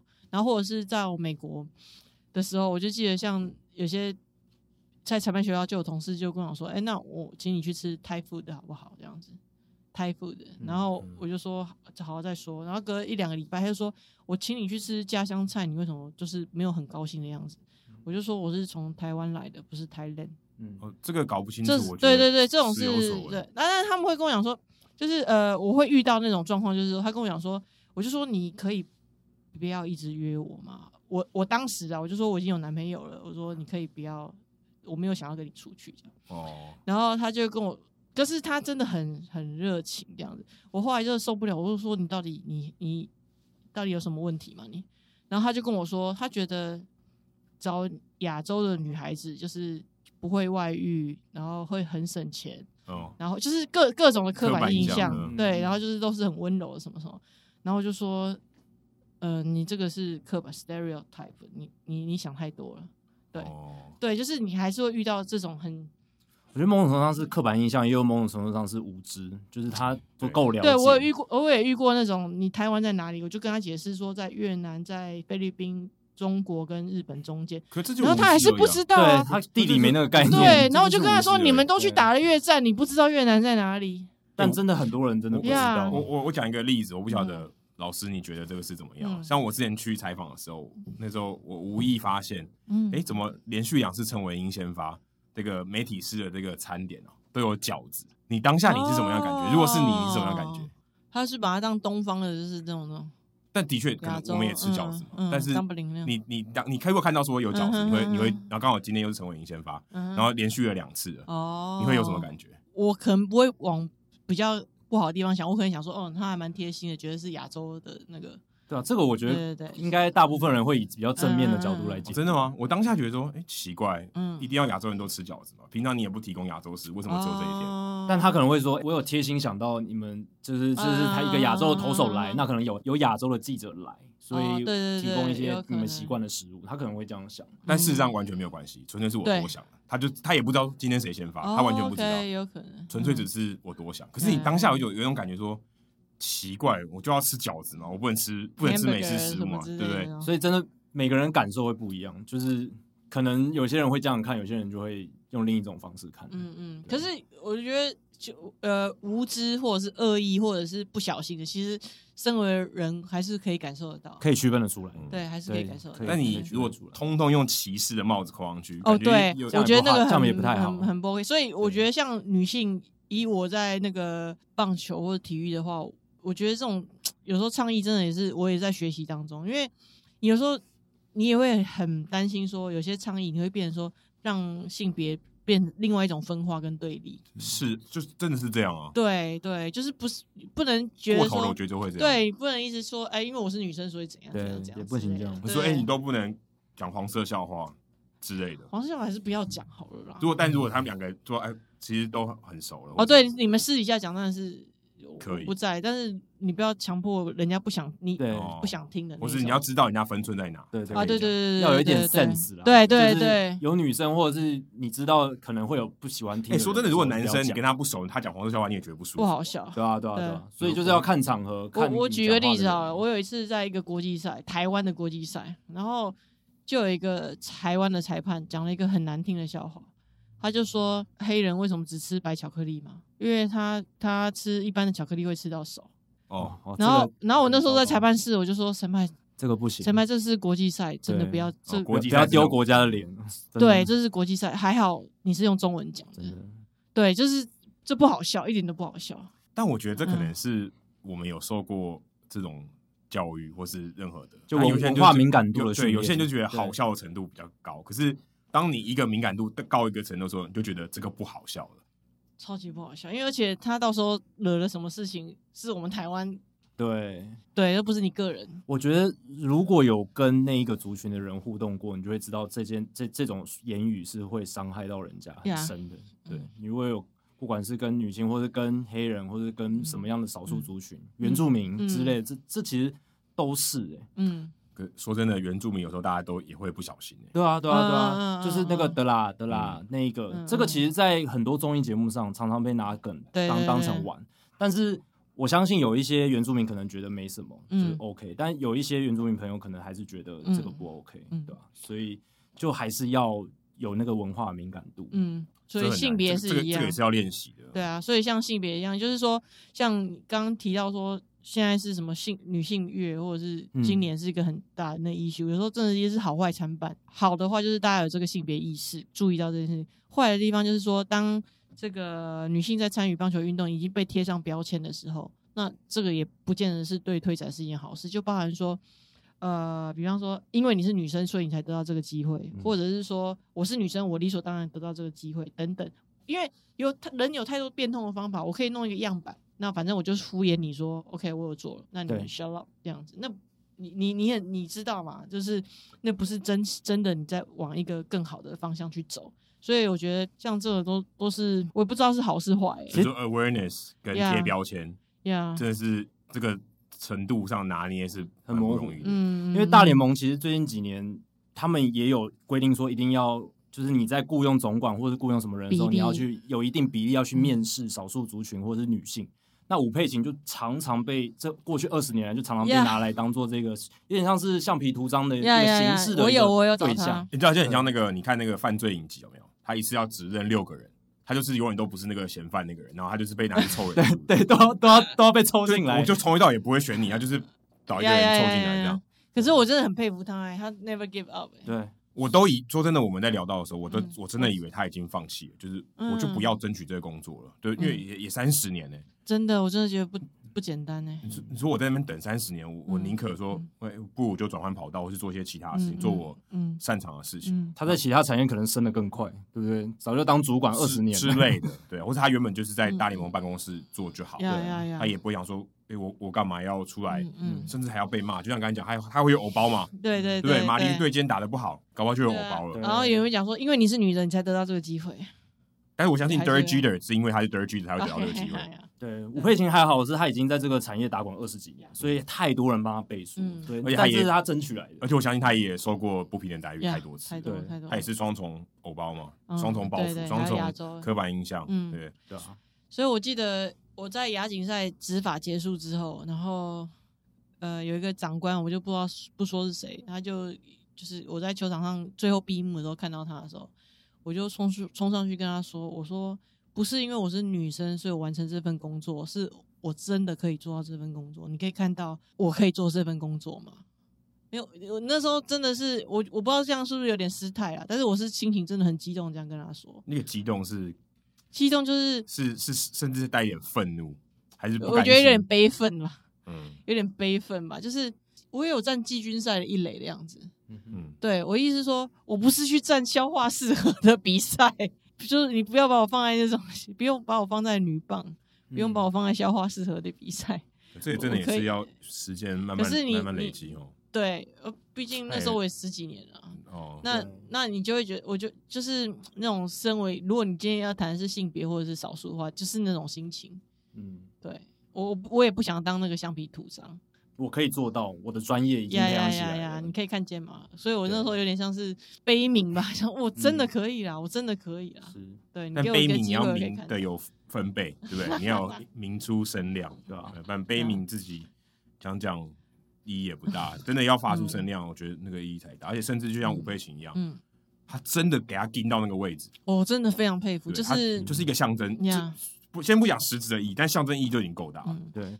那刚刚说到悲鸣，其嗯实最近半年来，大联盟其实有很多女性记者哦，女性的一些从业人员，他们也发出了悲鸣，然后终于被算是被整个产业听到了啦。嗯像包括 Mickey Callaway 是这三个月吧最有名的一个案例，还有 之前大都会的总管 Jerry Porter，他也是有类似的案例，就是什么屌照啦，什么一些性骚扰的问题，而且是持续很久。呀。这些新闻还有这些报道。不只是这一些而已，会让我们感觉还有更多未爆弹，所以我们就会觉得说，这好像是一个大联盟棒球一个职场文化系统性的问题。那老师，你觉得台湾的棒球产业，你你以前也有遇到类似的 东西吗？有啊，就是也是有也是会遇到啊，就是遇过有男性从后面抱我，对啊，就抱着。那还好他不知道我是空手道黑带。那你有使出空手道吗？我其实那时候当下是吓到了，然后我挣脱之后还整个愣住了。我想说，刚刚到底发生什么事？他刚摸我哪里？摸那个地方是对的吗？你他这样抓我这样对？你是要思考诶、欸，你会觉得他突为为什么要突然抱？就是完全没来由的，就突然。对对对，对。但你背对他背对他的时候，会有这个当下 reaction，就是有立即的说：“哎、欸，不要摸我。”没有你，我我当我我记得我那时候是吓到了，是先愣住了，嗯、就是他摸我是就是他在干嘛？就是你会先想他他他现在在干嘛？嗯，对，然后挣脱之后，我才问他说：“你要断手还是断脚？”这样子，他有反应吗？他是说，嗯、呃，他是要祝贺我参加那个什么比赛，要站主审这样子。他说在国外都是这样子庆，就是用拥抱庆贺。所以他不是台湾人，他是台湾人啊。哦、他说在国外都是这样拥抱庆贺的。哦，我说没有。这个尊重女性要学一下。这也不是，其实尊重一般人，就是你也你不是他说背后哎、欸哦，背后好他抓他抓的是我的下体跟胸部哎、欸，哦，这是什么东西啊？非常不正常。对对对啊，这是不对的，这完全是不对的行为。那老师，你本来认识他吗？还是根本认识？啊、认识，认识啊，只是你不知道他会做这种事而已。是，对啊。然后我也遇过，像有时候人也会觉得说我不好相处，就是说像国际赛或什么，我们不是要住旅馆吗？是。然后我不太会去跟人家去聚餐或喝酒，嗯，嗯我大概都不参加。那有时候也会让人家觉得说，哎，你都不出来聊天，对对对对对，我甚至于连房号都不让人知道。那为什么？那也是，就是你有事情，我们就是到 lobby 去谈。那有些人会觉得我很机车，不好相处。可是我就遇过，就是曾经有男生的工作人员，然后就进来房间，然后他就敲门，敲门之后进来之后，他就直接躺在床上。我说你要干嘛？他说他在那边睡觉。我说这是我房间，你出去啊。然后他就说他今天就是要在这边睡。我说你要待多久？他就说他不知道，他想要在这边睡个午觉。我就说那我出去。那我要出去的时候，他就从后面把门压着，不让我出去。对，那我灵机一动，我就钻进去厕所，因为那个是旅馆，厕所是在外面，我就钻进厕所里面，门反锁着这样子。然后 他问我说叫我出来。我就说你出去我就出去啊。然后我们这样子这样僵持，我不知道僵持多久。然后身上有没有带手机？然后后来没办法，我突然才想到，因为你知道那真的是会一片空白，你不知道他到底在干嘛。才想到那个厕所有电话，哦、我对，对，然后我就说，显柏你不出去的话，我就打电话给 Lobby 了。嗯，然后就听到他出门的声音，对啊，这还算是脱逃，对啊，算是一个一次，算是一个急中生智啊。可是你说这种事情，举证之所在，败诉之所在，我我今天跟你讲，你相信，可是。你你要我去去，比如说去申诉或什么之类，我要怎么说？其实这也是很多那一些受性性骚扰的女性记者或女性从业人员他们遇到的问题。他们为什么不讲？很多人都会问说：“哎、欸，你发生事情的时候，你为什么不讲？为为什么不说？”台湾最近也有，嗯、对啊，还有啊，那证据在哪里？哎，对，举证之困难。对啊，然后还有就是你要面对多大的社会的舆论的关注。这个也是一个，我觉得很多人之所以不愿意。不过，不过，Miki Calloway 那个事件，呃，出来举发的人，他都是都是匿名，还都是匿名。他们他们反而变成另外一种做法，是说他们是用匿名的，然后他们呃透过第三方的人，然后他们量够多，嗯，就是他有想一拳把他灌到倒这样子。因为他如果一个匿名的，他觉得没有那个杀伤力不够大，所以他他们感觉好像是集结起来，然后一拳把他灌下去。感觉感觉现在状况也是，我就是放着啊，不然你要怎么办？现在的确是，对啊，就是在等大联盟调查，等大联盟对啊，对啊，那怎么办？那他最后顶多就是被 fire，但他搞不好还可以去做其他的工作。呀，然后最后就会罗生门啊，他也是受害者。嗯，他也是受害者。我觉得这个这个的这个现象有办法变成更好吗？还是我就只能接受这件事情？我是我是觉得就是 我现在只能就是我弄那个好事协会嘛，就是我希望透过教育嘛，就是说可不可以让这些事情不要发生？就比方说，你有时候有些性骚扰，他真说真的不是恶意的。他以为他可以这样，他觉得很好笑，嗯、他觉得很好玩。就刚才讲不够敏感，我觉得你勾肩搭背，对，对，然后我开个黄色笑话，嗯、我以为你会觉得好笑，我以为我们的关系可以开这个玩笑，嗯、对。但是有些人就之前可能觉得好笑，我现在就觉得不好笑，就是不好笑，嗯，对，等等的。所以最好的方式就是不要发生嘛。你可以开其他更好笑、其他的玩笑，但是不是？那有些人就是有风险，就是习惯。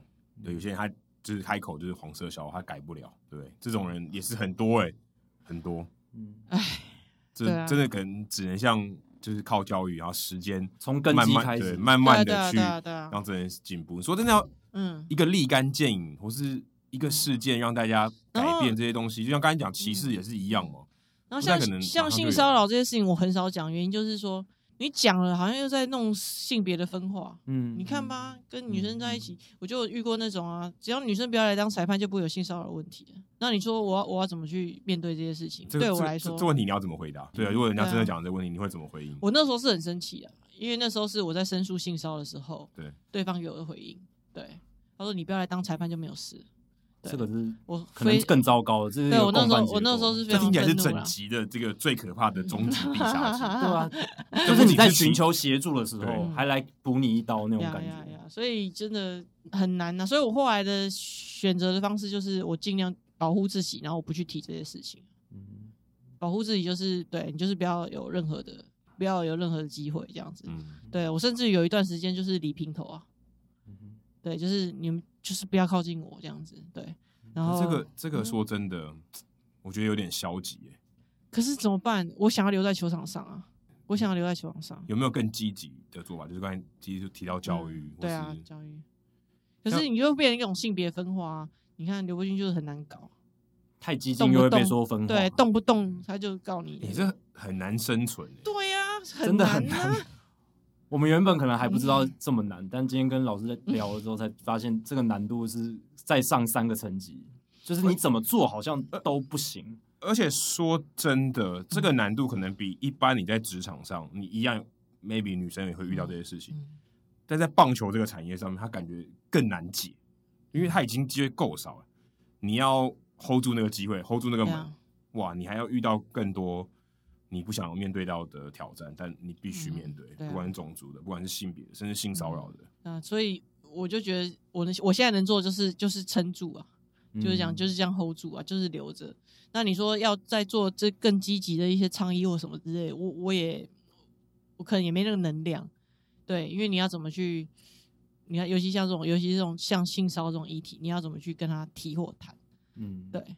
很难呢、啊。可是你就像我刚才讲到 Jackie Robinson，嗯嗯，他自从运动场上对打破其实我觉得这样讲有点太、嗯、太英雄化他，但他的确他是一个很大的象征的意义，说，哎、嗯，我们的种族其实是这样子的啊，嗯、是没有这么大的隔阂，黑人也是可以打球，也值得打球，也值得这个场上上场的机会。嗯、但我觉得需要真的有这样的人物，就是甚至我可以说英雄化，嗯，去把这件事情做出来，嗯、也许可以把这个历程加快一点，嗯、哦，让大家更快去去接受这些事情，嗯、我是让大家的敏感度更高一点，嗯，大家更懂得互相的尊重。你说。Jackie Robinson 到现在，他登上大联盟到现在，你说真的种族问题解决了吗？其实也没有，但是必须承认，一定有进步，有改善，呃、一定有改善。对，大家的思想，也不过几十年的时间了，所以对或许大家要有耐心一点，就这个愤怒的成分，我觉得可以少一点。对啊，所以其实像去年吧，去年中华棒协的全国女棒赛，在三重棒球场就有设立女性的裁判室。嗯，我觉得这就很感谢啊，嗯，就是说会看到这些需求，然后愿意就是拨出这样的资源去做。我觉得就是靠时间这样慢慢慢慢的会，我觉得我相信会改变呢、啊。对啊，你说这种事情十几二十年前怎么可能发生？对、啊，也也没有那个时候可能也没有女性的裁判。对，然后现在开始女性裁判也越来越越来越多了。嗯、然后我希望就是后之后的比赛，大家会理所当然的，就是应该要有。其实我现在看大联盟，因为这几年大联盟越来越多女性的教练，我现在都觉得有新的教练就不要特别报了，因为现在女生当教练是一件我觉得蛮稀松平常的事情。嗯，哎，已经有好几位了，甚至你就觉得说一直报，无聊闷的，就是 男生男生的话你也不会特别讲，对啊，就是可能是带过说哦有人用了谁，然后女性她就单独变成一条新闻，而且会上全国版面那一种的。一般男生总教练害人，或者是一般教练害人，然后就像刚才讲，也是贴标签跟 awareness，你你怎么去平衡嘛？对，你说我希望大家更有 awareness，哎，现在女力当道，嗯，一直给他贴标签说她就是女生，嗯，不过他们但是现就目前来讲，我觉得还正向的还是多过于负面。正向的意思就是说，至少让人家知道一个 role model，就是说，哎，可以啦，她都可以的，可以啦，有可能的啦。NFL 有那那个女裁判，有有女性裁判，然后 NBA 有女性裁判，大联盟还没有。快要的，看那个 Jane 有没有办法 Jane Powell 他已经在小联盟，对我看报道是写四年了，在小联盟四年，哦、有有，他算是目前整个美国职棒体系最接近大联盟的女性裁判。在我们有生之年，应该可以看得到。因为我老实说了，我做不到，然后你就会觉得说很期待他他做到。那在早，其实，在早之前还有一个女性的裁判叫那个呃 Perry Perry Barber，嗯。那，呃，我觉得我真的很幸运，在美国的时候有见到，包含那个粉粉红联盟那时候的一些选手，嗯，是。那个我们的他现在都已经九十岁了，耆老真的是耆老，那是九十岁，那个时候不是阿嬷，是曾祖母。对，然后那个时候我们还特我在美国执法的时候，他们都有给我们特别介绍认识，然后这样子，我觉得那感觉蛮好的，就是我我真的很荣幸可以跟。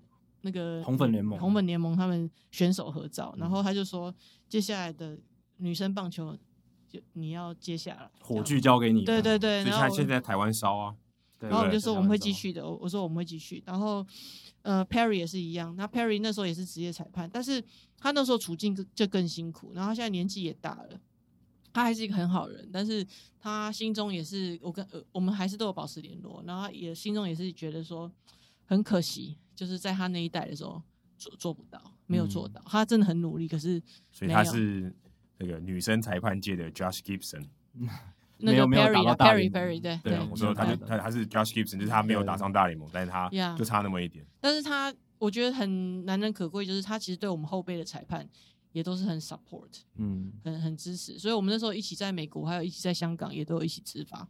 然后现在我们就是在寄望着那个。可以有很好的，现在你们把他当英雄了。对，我们希望 对他可以看 keep 住，然后 role model，然后可以再鼓励更多的女孩子去去参去，就是去闯闯一闯嘛，闯一闯。那老师觉得中华职棒会先出现女裁判还是女教练啊？我觉得女教练机会比较大。哦女教练才缺，所以裁判反而更难。我们讲的教练是那种 field coach 哦，不是激励体能教练。对啊，是像是 Alisa Naken 或是 Justin Siegel 那种技术的棒球技术，就真的站在场上的哦。我觉得教练的几率还是比较大，因为我们很多其实台湾打不管是女棒、女垒都有很优秀的教练。嗯，那只是说看我们有没有被机会。有这个有这个机会。球队这么少，裁判更少啊，对，裁判更少，裁判更对啊来教练还比较多一点。我我我讲一 句，而且裁判比较难，比较轮替比较少。对啊，我讲一句比较不好听的话，你把技术委员摊开来一看嘛。什么意思？你把我们的中华职棒技术委员跟裁判名单摊开来一看嘛。嗯，嗯，对啊，就那些人。对啊嗯，然后你往后我看后往后十年还是那些人对，其实裁判老师的变动其实真的蛮少的。对，比较少一点。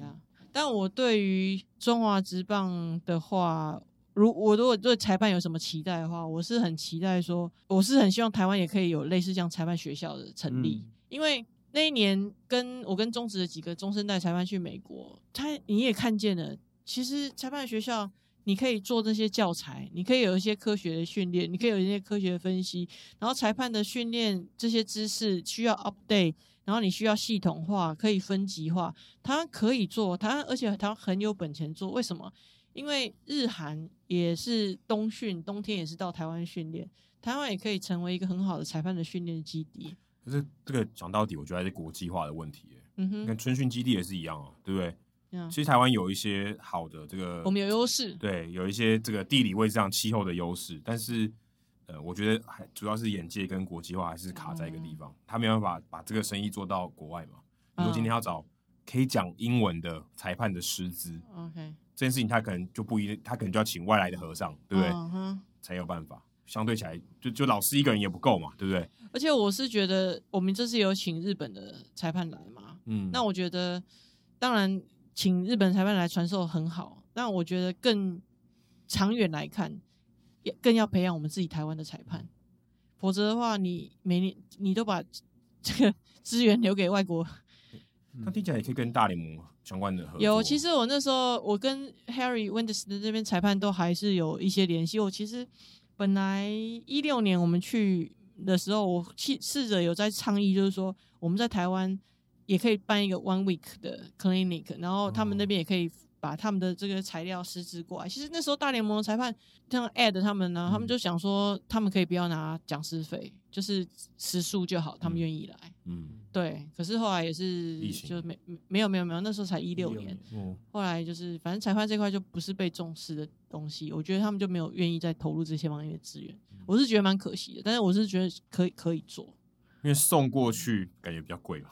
经济上来讲，送一群裁判过去，跟我请他们。可是像韩职其实固定，他们只要二军的裁判，通通都送去，送去美国。对，就是送去 Wenders 的那边受训。嗯，所以我觉得这块是可以。那私底下说吧，就是像 就刚刚讲的那种运动外交这部分，也是有试着去提，就到时候像冬季联盟或什么的，我也试着跟美国之前跟国务院有提案，也是让美国像名人堂类的那种选手可以来台湾。做一项的运动的外交，嗯，但是因为疫情的关系卡住了，嗯，但我觉得就继续努力吧，还是有可能成成的这些事情。有啊有啊，就是继续努力在推。那美国那边是跟我说，就是这两年因为疫情没有没有办法，但是明年明年努力看看。那我觉得我们是真的可以 dream big 嘛，就是棒棒球没有国界，我们是一个 family。嗯，那那美国那边真的大家也喜欢看大联盟吗？真的可以多一点的交流，是，他没有没有真的没有那么远，陈金峰都帮我们打开了，对啊，没有那么远，没有那么远，而且蛮多台湾人也是喜欢看大联盟，呀，yeah, 对啊，所以我觉得可以可以有很多可以做的事情啊。好，那最后其实还是想问一下刘伯钧老师，就是我相信我们听众还是有蛮多女生的啦，虽然我们听众的比例是九比一，但是我们基数够大，所以一定还是有一批女性的听众，还是有那个一，对，一定有的，一定有的。那刚才也聊到，就是伯钧老师虽然就是在这个推广路上，哎，遇到一些困难什么，但是你还是可以希望可以成为一个 role model。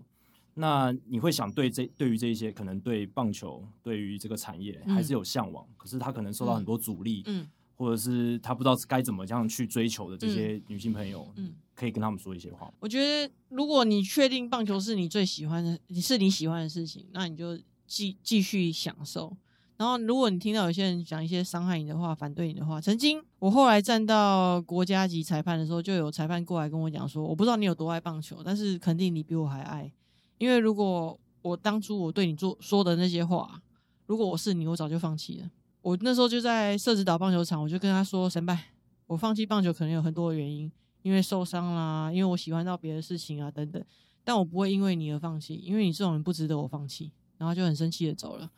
那所以我觉得分享给不管是喜欢棒球，或是你不管在什么行业都一样，就是如果那是你喜欢的，人生只有一次，你就是坚持的走下去。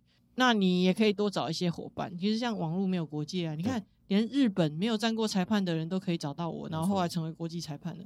我们都一样说中文，更没有那个更没有那个限制。我们就是棒球，try just enjoy it，然后我们找一些伙伴。然后大家一起留在这个棒球场上，然后能够走到多远，我我不知道，但是继续走走下去，那是我们最爱的事情。好暖的一一碗鸡汤啊！对，一个很鸡汤的结尾，但是我们很开心可以在访谈的最后用这样子比较正面的一个心境来做一个收尾。这样，那今天时间差不多了，非常谢谢刘伯钧老师接受我们的邀请，谢谢。谢谢。然后谈了这么多，不只是女性，也有谈我们这个裁判的工作的甘苦。还有各式各样的一些关于这个种族议题啊、女性议题的时事。今天非常谢谢伯钧老师，谢谢。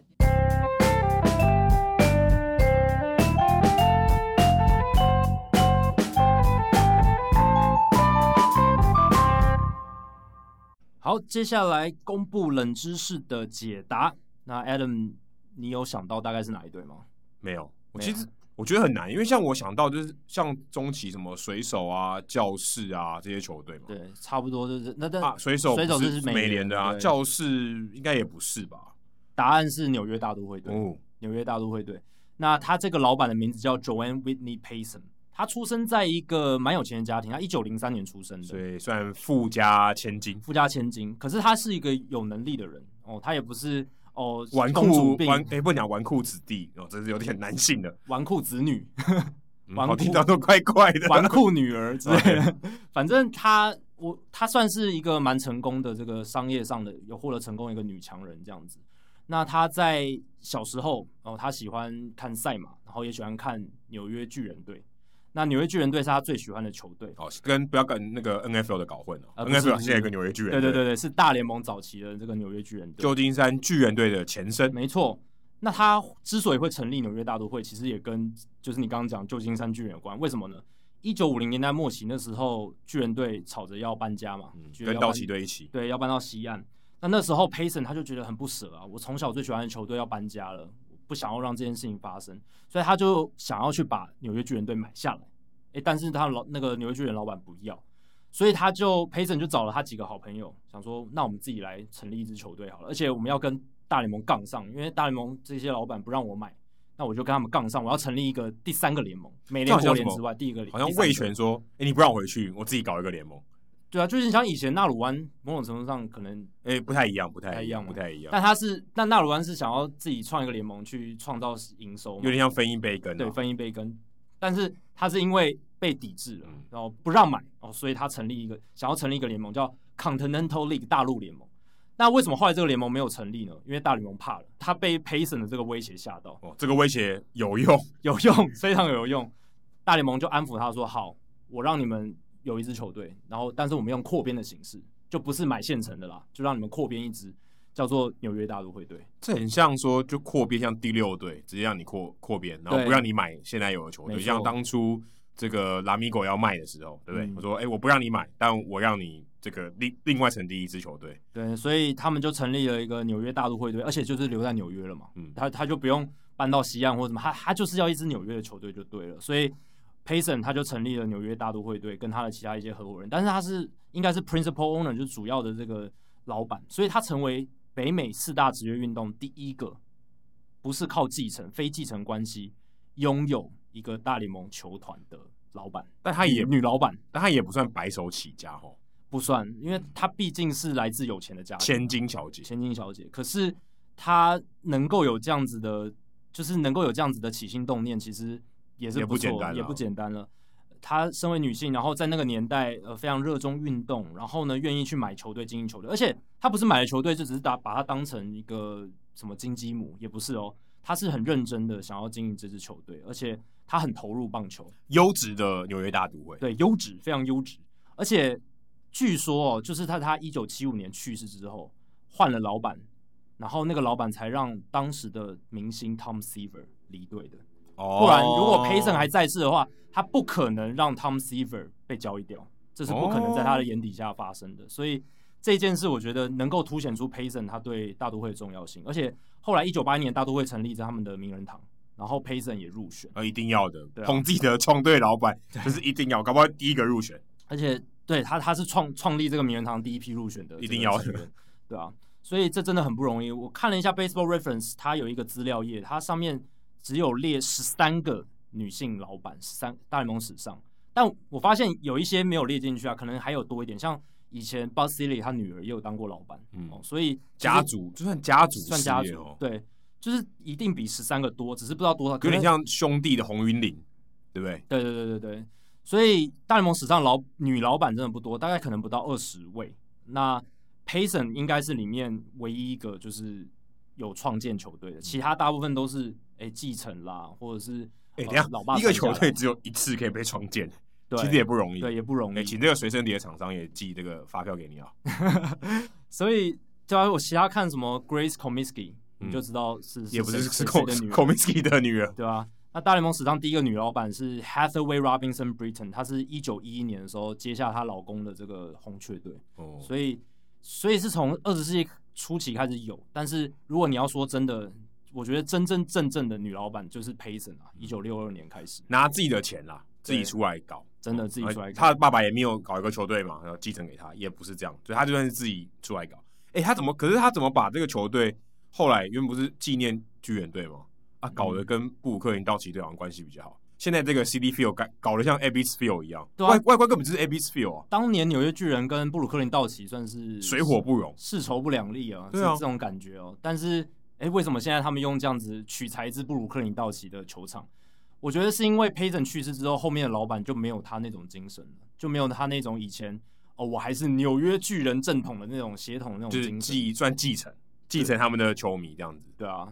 但后面的老板可能就没有这样，他们可能就觉得，哎、欸，我要一个，我比较喜欢布鲁克林道奇队，我比较不喜欢布鲁克林，可能威鹏威鹏家族他们比较喜欢这个布鲁克林道奇队，就用他们那样的设计概念。对啊，应该盖成像 Polo Grounds，对不对？比较合理吧？如果现在我说外观啦，不要不要那个里面长得像那那有点难难搞。如果现在 Payson 死而复生，然后突然看到现在大都会队主场的样子，他可能会被气死。对，又会会再气死，就不要再复生好了。对啊，如果盖成 Polo Ground，他可能就很开心。但 Polo Ground 可能其他球员会气死。现在棒球可能容不下，可是我觉得如果棒球能有那样的场地，应该还蛮不错，可以当一个新的刺激。好像也是哈。对，因为大家都说现在棒球越来越难看嘛，有一些人这样讲。但是如果能够增加多一点变化，我想应该是球场更特别一点。对，Polo Grounds 太怪。没错，好，刚刚聊到这个继承的女老板嘛，诶，今天人物来讲也要讲一个继承的女，继承的女老板，虽然跟 Payson 的形式比较不一样，可是也是蛮厉害的。哎，而且她是唯一入选名人堂的女性。哦，这一点就比 Payson 强了。Payson 还还没有，你哪根葱？还还没有入选名人堂哦。哎，而且她可能应该也应该没机会吧？应应该其其实有机会，有些我看有有一些美国网络文章在。极力呼吁说，希望可以 Payson 可以入选，可是还没有成真。哦，哦，还没有成真，所以是有机会，有机会。那我们今天要介绍这一位呢，其实，在 Jacky 告诉我这个人之前，其实我也不知道。坦白说，我真的不知道。我也是去年看报道才知道，不然以前我也没听过这个名字。欸，真的，可是我觉得太不合理了。嗯，应该要知道的，啊，名人堂里面唯一的女性。照理来说，这种尝试好像都是我们应该要信手拈来的。对，就想说谁安打最多，P Rose，对，谁全垒打最多之类的。但他不是名人堂。但是今天要介绍这个 Effa Manley。但他居然没有人知道，其实知名度应该很低吧？极低，极低。就算你在美国，你问大家，可能也都不知道什么 Effa Manley 是谁。如果我们有听众在我们之前，在听这集之前已经知道 Effa Manley，欢迎来信。我觉得太厉害了，对，太厉害。可能你是研究人物史或是这种相关事情的人，社会学相关，不然我想你要知道这个很难呢、欸。甚至他是黑人联盟球队的这个老板，甚至我们不能说他老板是共同老板哦，co-owner。他是纽华克老鹰队的老板之一。那纽华克，大家如果对于这个美国地理不是很了解的话，在纽泽西州哦，纽泽西州非常难念，口齿要非常清晰。那大家如果有去过纽约的话，你大概会去降落三个机场，一个是 JFK 啊，这个 JFK 甘乃迪的这个机场，另外就是拉瓜利亚，就在这个 Citi Field 刚刚讲到的 Citi Field 的旁边，拉瓜利亚。就像蛮像台南球场啊，常常有飞机经过。对，那另外一个就是 Newark，就是纽华克，在纽泽西州，所以你可以搭这个火车到这个 Manhattan，你去观光的话，所以它就在这个地方，在纽泽西，就等于算是纽纽约曼哈顿岛之外的另外一个城市。那它其实原本是在布鲁克林，后来搬搬家了，搬到这个纽华克。它是一支黑人联盟球队。那今天要介绍这个主角呢，Manly 呢，他是一八九七年生，就是清朝那个时期的人。他在费城长大。那因为他蛮喜欢棒球，又喜欢洋基队，然后又喜欢这种自由奔放的这种社会的氛围，常常去参加这些人权的运动啊。所以他高中毕业以后就来到纽约，然后他很喜欢去这个 Yankee Stadium 去看贝比鲁斯。所以想他是贝比鲁斯全盛时期那个那个时代的球迷，我就知道大概有多久以前。他在一九三二年的时候，他那时候当年他三十五岁，他在去看洋基队比赛，在洋基队的在洋基球场遇到了他的真命天子，那时候五十岁的 Abby Manley 哦，A B 他是 A B E 不是 A B B Y，应该也是阿北嘛，就是那个阿布胜之助那个 A，拼法一样，拼法应该是念 Abby 吧，应该是 Abraham 的缩写吧，就林肯也是叫 Abby，还是叫 Abe？Abe 我也不知道，对，Abe 好 Abe A B E，那不是阿布胜之助，他是黑人。他当时呢，就是这个老鹰队的老板，他是非常成功的商人。那他其实刚才讲到五十岁，所以五十岁娶了一个三十五岁的这个年轻小算年轻小姐，然后他们就结婚了，因为他们也都喜欢棒球，相知相惜。后来他们就一起经营这个球队了。哇，能在棒球场遇到自己未来的老公，然后都是棒球迷，这还蛮梦幻的，听起来。而且是这个棒球队的老板，对吧？以以一个棒球迷的角度来讲，这应该是最理想的。我不知道他当时他会不会拿说哦。今天是 Manley 先生到场哦，这样不对，太太阴谋论了，不好。对啊，他们这个这太有点太阴谋，对，太阴谋论。而且我后来去查他们的资料，Effa Effa Manley 她的这个 Wikipedia 的 page 其实比这个她的老公还要长，她的事迹比她老公还多。原本她老公才是老板呢，哦，就后来这个 co-owner 哦，反而做的事情比她更多。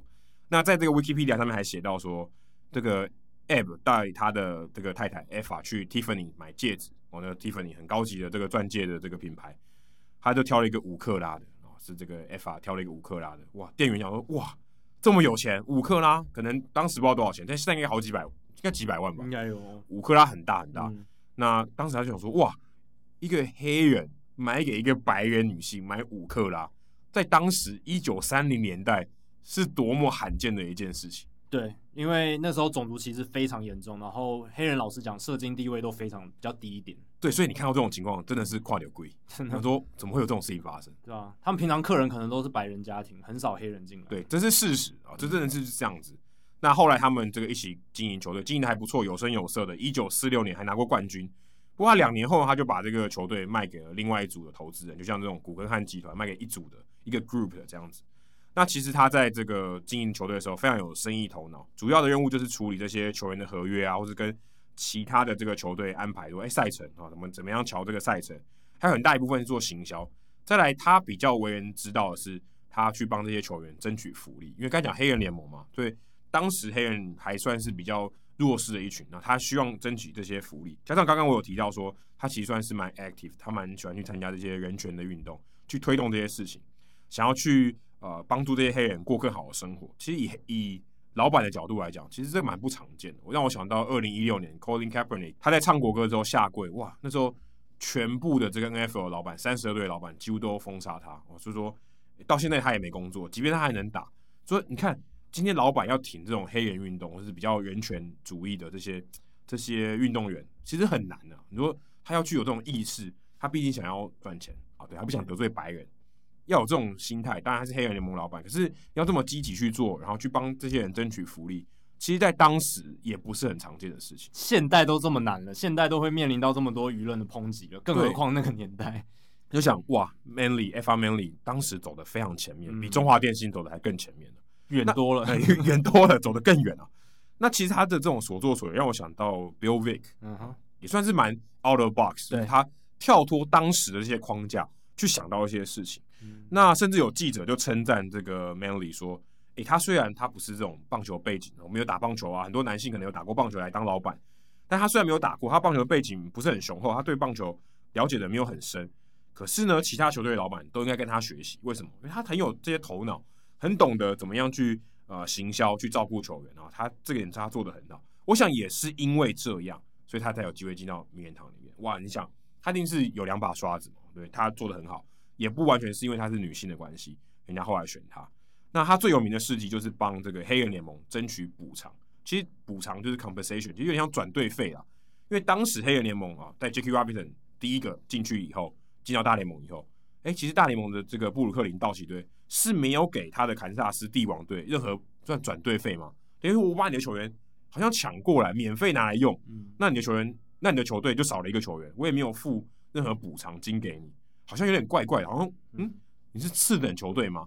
现在大联盟就算你跟小联盟要交引援上来，你会 purchase the contract，你还是要把这个球球员的合约买断，你还是要付一笔钱给这个小联盟，虽然有点像形式上的，但当时就真的没给钱呢，好像这个球员就被有点像绑架走，就直接到另外一个球队。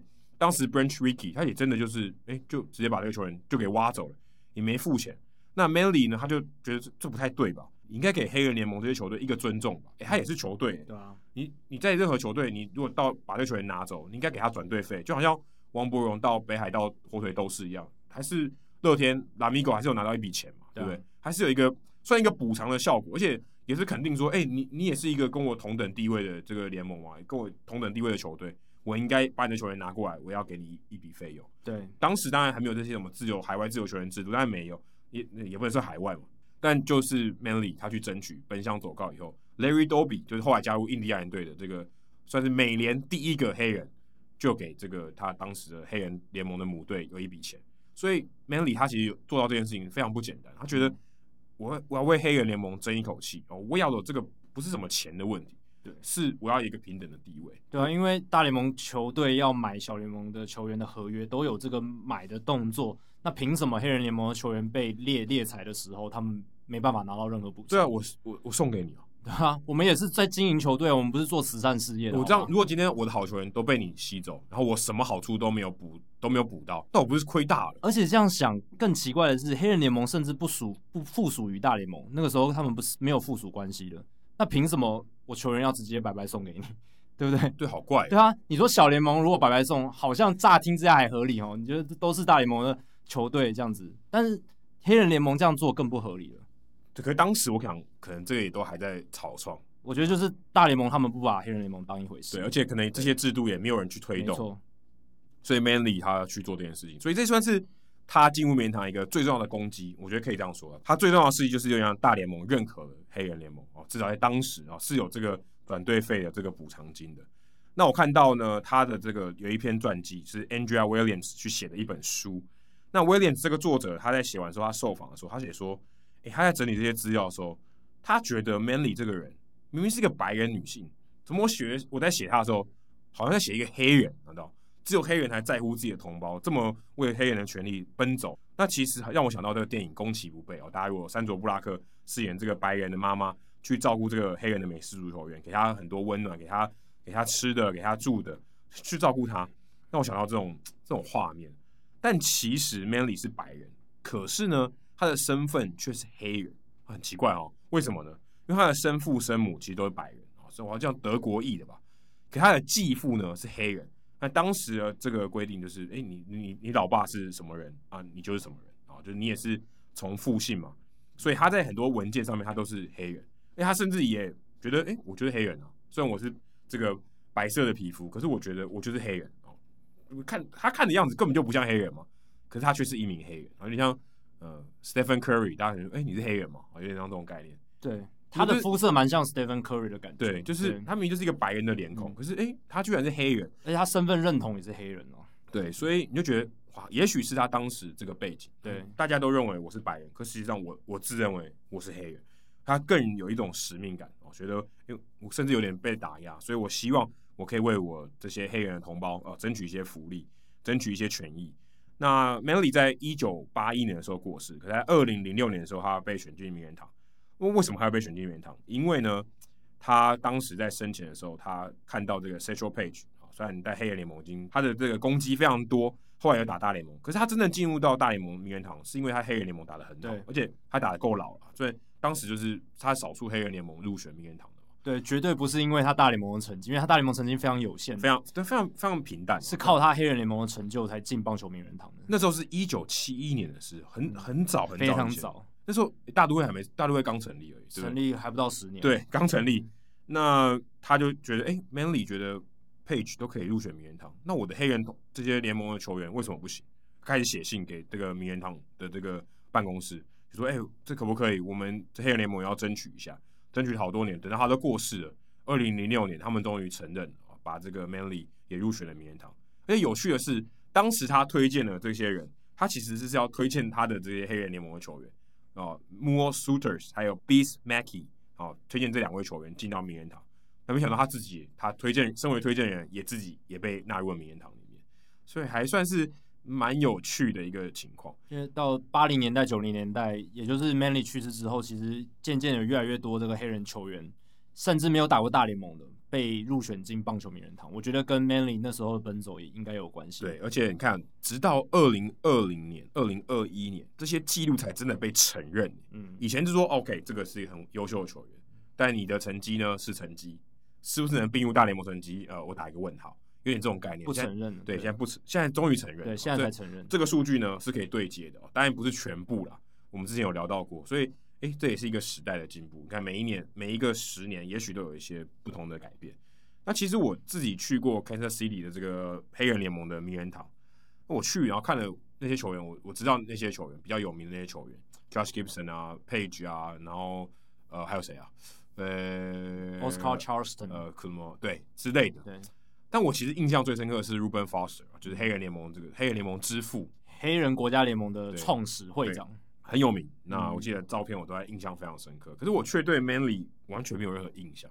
嗯，像我想那个博博物馆里面一定有他的，应该有展，应该。但是我对他完全没有印象。嗯、而且大家要记得哦，一九三零年代、四零年代，就是他刚刚开始呃开始经营球队，然后为这个黑人权益奔走的时候，是非常非常早哎。因为 Jackie Robinson 是一九四七年才登上登上大联盟，所以他相当于早也许十年就开始做这件事情。嗯，Rosa Parks 啊，这个拒绝在公车上让座给白人乘客的这一位女性，这件事情发生在一九五五年，跟 Martin Luther King 差不多的时间，这也是二将近快十几年之后了。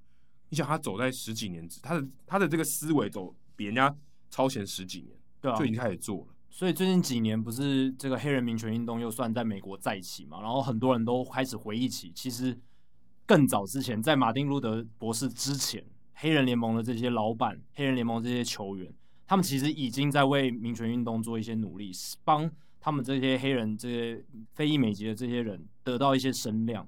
所以黑人联盟这几年受到比较多的认可，某种程度上也是因为这样子的关系。哇，他们努力了也对八十年时间，非常久哎、哇，从他到现在，但也你说真的说久也不久，说很久也真的很久。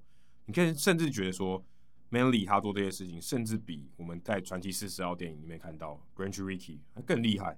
他真他他不是真的做那件事情，就签下 Jackie Robinson 那个人，可是他是造就这个风气的人。对，他有这些东西，他在前面推动，才有这个机会。所以。或许 Manley 更值得这个世人认识。好，刚刚讲到大都会嘛，那大都会呢跟红雀队在春训的一场比赛哦，Jordan Hicks 啊，这个火球男呢，这个将近每一球都超过一百迈的，他在复出 Tommy John 手术复出的第一个打者，就让他印象非常深刻。对，大都会的 Luis Guillorme，他打击算不错，不会太差，但棒子算黏，棒子算黏，但你也不会想说，哎、欸，他可以跟 Jordan Hicks 缠斗多久？你会觉得他可能还不到那个程度，哎，结果他在这一个比赛里面二十二球的一个打席，非常夸张。大联盟例行赛的记录是二十一球，二零一八年 Brandon Bell 跟 Jaime Barría 哦，那个我还记得，对，对我们之前好像聊过的、这个，我们有聊过，其实聊过不止一次，因为那个实在是太经典了。那那是官方的这个地形赛的记录，当然春训或者其他小联盟比赛没有官方记录，可是二十二球的打席一定还是名列前茅，一定我觉得前十名一定有在这个。历史里面，而且我觉得投手要投到二十二球，然后都像 Jordan Hicks 这种投法，他也要疯掉了嘛。对，Jordan Hicks 在这二十二球里面有十球超过九十九英里，十球哦，不是说一两球而已。而他一定超多界外球嘛？对啊，一定，他的必要条件是很多界外球。你就面对 Jordan Hicks，你还能一直摸到球，这件事情也很不简单，很不简单。而且最悲惨的是，对 Hicks 来说最悲惨的是最后是保送。哦，咻，这个是。最惨最惨的结果，那我干嘛不第一球直接砸他身上？结局是一样的，结局是一样，可是而且他有印象深刻，不太好。我们不鼓励砸人的行为，除非说啊，我那个刚复出，除非他手滑了。对，我复出，我手肘韧带有点紧，但这样子看起来，哎、欸，也可以看出 Hicks 他的身体状况好像还 OK 哦，二十二球还投了下去，还没有崩溃，还 OK，而且可以飙到稳定的飙在九十九英里以上，应该算是有恢复之前的水准。叫 Jordan 的没有个是巴卡，真的，所以这个记录算是打破了官方的例行赛记录。但是至于真正的，因为没有正式的记录，所以也不知道。但是我觉得应该一定有前十名。那说到春训呢，其实今年 Statcast 又有一个创举，就是。他们今年首度公开了这个春训的 Statcast 数据，这个是以前从来没有的。是因为球场开始有装吗？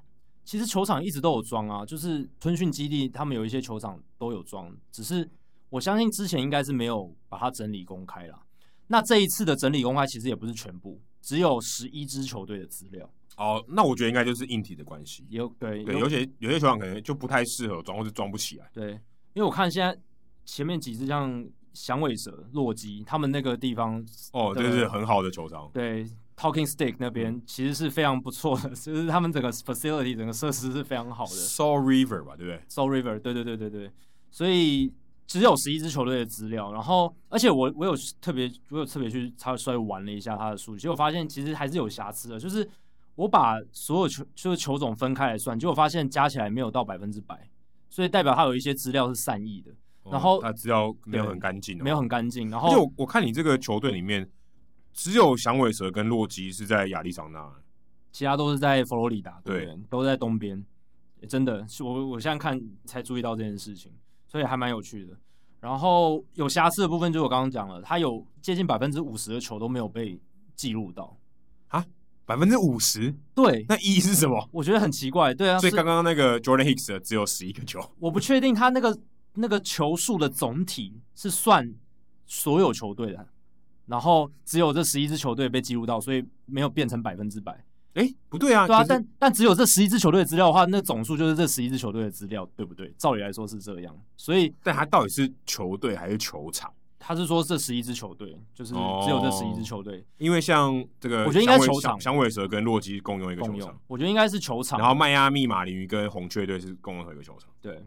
所以应该就是只有这几个 facility 他们有这个资料，哦，应该是这样的。对，但我还是就他们有资料的部分去看了一下他们的数据。我想知道说春训跟一般的例行赛有什么不一样？而且今年不是说会换球吗？当然春训好像还没换，我也不确定，因为大联盟对于这些东西很黑箱。这他他不会讲好不好？他，他都，但有有报道说嘛，有报道说他们有给那个 memo，就是有给球队 memo 说他们今年会。修改一下球的规格，哦、对，变得比较轻这样子。那现在看起来，至少二零二一年春训的目前的各项数据，其实都跟二零二零年例行赛差不多。不管是球的转速啦，这可能代表说这个缝线可能没有太大的变化，因为缝线如果变化变高变低，会影响它的转速。这个投手他这个握球会比较好握，可以比较扣的比较多。像 Blake Snell 他就有讲说，他可以，他说他现在他感觉今年的用球。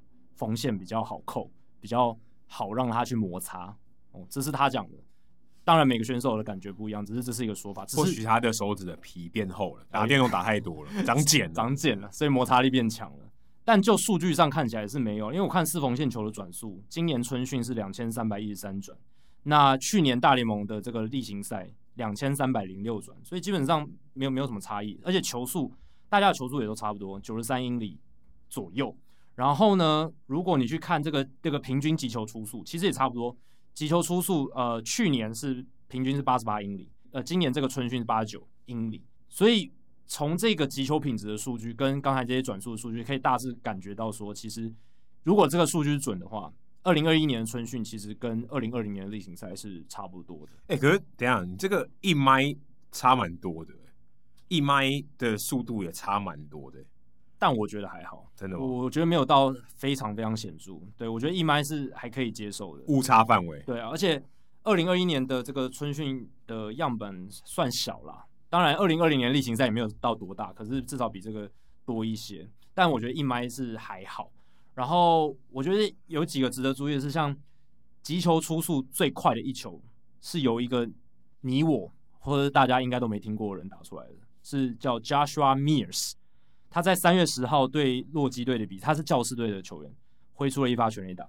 那为什么大家都没听过教士队这个休赛季多红啊？那是因为 Joshua Mears 他是二零一九年选秀才被选进来，然后他只有在新人联盟打过球。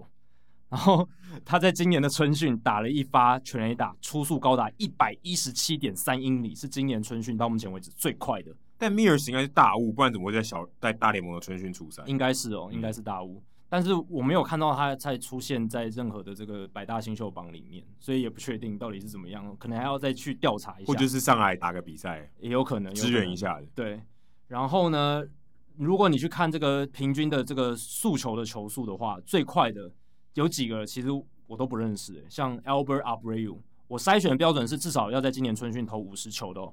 那球速均速最快的，速球均速最快的是 Albert Abreu，他是九十八点四英里，他是一个 洋基队的这个投手。诶、欸，他的名字在那个搜寻应该是很前面，永远都是第一个出现 A A, A B 开头，然后英文，然后名字也是 A 的，基本上永远都在排在最前面了。然后还有第二名像是 Gregory Soto，他是老虎队的，相信大部分人还是。没听过他的名字，他只知道 Juan Soto。他平均这个速球速度九十八点一英里，所以其实现在我看这个榜上有蛮多都是我不认识的。，Gary Cole 当然大家当然大家知道，但是像 Alex Lane、Nick Nelson、什么 Jordan Romano，哇，这几个都年轻的火球男，相信大部分人都没听过，所以也可以期待一下。如果我觉得很很压抑的是 Jerry's Familia 也在这个榜上榜单上，所以他的球威还行哦。平均这个速度九十六点五英里，在这个榜上有名。他在哪一队我都不知道。大都会还在大都会哦，又回到大都会，还在大对，还在大都会，还蛮有趣的。所以他回到大都会，然后今年也是在大都会春训这样子。那他最主要问题还是控球啦，球威不是他最大的问题。嗯、好，那最后一个我想分享的是我无意间发发现的一个东西，就是我看到这个 Tim Locastro 这个响尾蛇队的一名外野手，他的数据资料，我看一看，诶，发现一个很特别的事情，就是。他生涯到目前为止，二十六次盗垒全部成功，还没有失败过。那我就想说，哎、欸，这个还蛮蛮不容易的。你生涯一开始到现在，二十六次的盗垒尝试都没有失败，所以我就好奇说，大联盟史上生涯开始最长的连续盗垒次数没有被阻杀的这个次数是多少？我会觉得 Locastro 这个应该算是非常接近记录了，因为二十六次真的蛮多的。哎、结果不出我所料，他是史上。第二名就是二十六次是第二多的，就是生涯开始，然后连续二十六次盗垒都没有被抓到阻杀。那第一名是谁？哦，是著名的盗垒王 Tim Raines。他生涯有二十，就是生涯一开始就二十七次的盗垒成功都没有被抓到。哦，所以这个是生涯初期。对，生涯从生涯开始算。哦，对，不是等于说你第一个被抓到之前你盗了多少？对对对对对，你在被阻杀之前你盗了多少垒包？那 Tim Castro 是第二多的，二十六次。都叫 Tim 呢、欸。对，Tim，哎、欸，所以如果你的这个速度要快一点，叫把把你的儿子或者是女儿取成 Tim，他在垒包上可能就跑得比较快。Tim Anderson 速度也蛮快的。对啊，真的。然后呃，二十六次跟另一个球员 Mitchell Page 哦，算是这个并列第二。然后呢，再来第三名是 Quinton Berry，还有 Jacoby Ellsbury，这两个都待过红袜队。对，Berry 我记得还之前是有一阵专职代跑。哎，对对对对对对，他就是因为他都不会被抓到，他速度超快，他也是那种超级快队。因为 Locastro 他，我记得他前前几年他的这个跑垒极速超过每秒三十英尺，是非常顶尖的。哎，就连 Billy Hamilton 也没那么没那么厉害耶。我觉得这不只是速度而已，还有跑垒判断。对，因为 Hamilton 他其实被抓到垒的次数还蛮多的，因为大家知道他会跑。对，所以他到的多，他虽然速度快，他到到的成功也蛮多的，可是他被抓到的也不少。然后呢，如果你要像刚才 Adam 可能有稍微点到，就是说不算是生涯初期的，是生涯某个区间连续最多的盗垒成功是多少次？就是都没有被抓到，就像闯红灯没有被开罚单，连续几次？对，有点像这种概念哦。最多的是五十次，我天哪！他连连到五十个垒包都没有被抓到，我天，五十个很夸张哎。对，而且不是 Ricky Henderson，大家可能会讲 Ricky Henderson，对不对？不是。是 Vince Coleman，哦，Coleman 也很快，很快，一九八八到一九八九年跨季五十个人太扯，很厉害，我觉得真的很厉害，因为 Ricky Henderson 也不在前三名啊，就是也不在这个前三名里面。可可是我觉得这个甚至有点，甚至有点运气，这也不是你跑得快、技巧好就可以的。对，应该也有一点运气成分，可能就算你遇到盗垒阻杀率高的捕手，他刚好也传偏了。对啊，但某种程度上，我觉得跟选手判断的技术还是有很有关啊，高高五十次哎。欸你说你盗垒成功率百分之九十，你百分之零点一的机会被抓，对零点一的机会被抓到吗？那你乘以呃五十次方也很低诶、欸，很低，你完全都不会抓到，很难、欸、非常非常难。而且其实，在那个年代盗垒非常盛行的时候，大家这些捕手也抓得很勤啊。对，人家你到四十九次，我都还我还不提防。对啊，照理来说，到连到十次，大家就已经开始疯狂的想要抓你了。他能够连续五十次，然后第二名是谁？铃木一朗。哦，所以一朗真的真的很厉害。他在二零零六、二零零七年的时候，连到四十五个雷包都没有被抓到。所以，欸、我想大家一朗传说没有人知道这个吧？这还蛮冷知识。这个比较这个比较少，这个算是你如果要把伊朗生涯最厉害的成就列出来，可能排到不知道很后面。但是真的吗？我我的意思说，大家会先想到的，你可能要列的时候，对不对？你可能列了前面两百六十二支安打，两百六十二支安打，然后新人王 MVP 连续十季安打，超过两百支，然后生涯三千安，每日通算四千安，你很难想到说连到四十五个垒包都没有被阻杀，这个很这个很少人知道，这很难呢、欸，很难很难，因为这个坦白说也要一些配合。对不对？对，你真的厉害，再厉害都有点难。然后第三名就是刚刚提到的 Tim Raines，哦，所以 Raines 他不只是速度快，他是判断力也很好，他是盗垒成功率是非常高的，比 Rickey Henderson 高非常多。所以有人说真正的盗垒王是 Tim Raines，其实理由就在这里，因为他不是像因为 Henderson 有时候真的是为道而道，对，他是为道而，但 Raines 他是算是有智慧的在卫道人士，对，味道人士。他在一九九三到一九九五连到四十个雷包没有被抓到，所以我觉得超过二十都很难。其实我觉得超过十次连续对这很难，都都没有被阻杀，因为大家会提防你啊，会会提防啊。哎、欸，就像你今天你打这个 NBA，然后你出手连续十次都进，你第十一次要进，大家全部重兵看管。对啊，可能双人包夹，对啊。但你你可能可以选择不出手了，当然，但是还是蛮难的。可是他们还是继续盗啊，他们没在怕。对不对？不然因为因为这个是不是每一次都独对我来讲不是每一次都独立事件，对，每一次的几率应该是越来越低，嗯，因为大家越来越提防你，对，越来越注意你，然后呃，所有人都会绷紧神经来面对你，所以难度应该是比较高，不容易，不容易。好，以上就是第两百零八集的内容哇，我们四周年了，在四周年的这一天呢，我们既然前后段我们录了两次。可能是老天爷给我们一个纪念吧，就是要我们录久一点来纪念这个四周年，让我们回顾以前这个手忙脚乱的日子哦。不过还好，这个博君老师的这一段呢是 OK，没错。然后我们前后这两段呢，其实我们讲了两次。如果大家喜欢我们节目的内容的话，请千万记得不要推荐给你的朋友。如果你不推荐给你的朋友的话呢，你很快就可以变成朋友里面最懂大联盟那个人了，因为你的朋友没有听《Hito 大联盟》，大联盟知识就会越来越跟不上你。那如果你对于棒球有任何相关的问题，我们的听众信箱也欢迎你随时来信。你可以在我们的节目叙述或者我们的官网 hitomlb.com 上面找到。也别忘了，如果你是 iOS 的使用者的话，也可以到 Apple Podcast 上面给我们五星评价，还有留言回馈，让我们可以做得更好，也让那些还没有听过 Hito 大联盟的朋友能够更快速了解我们的特色。如果你写得不错的话，也会在节目开头中念出来，分享给大家哦。好，以上的节目就到这里，谢谢大家，拜拜，拜拜。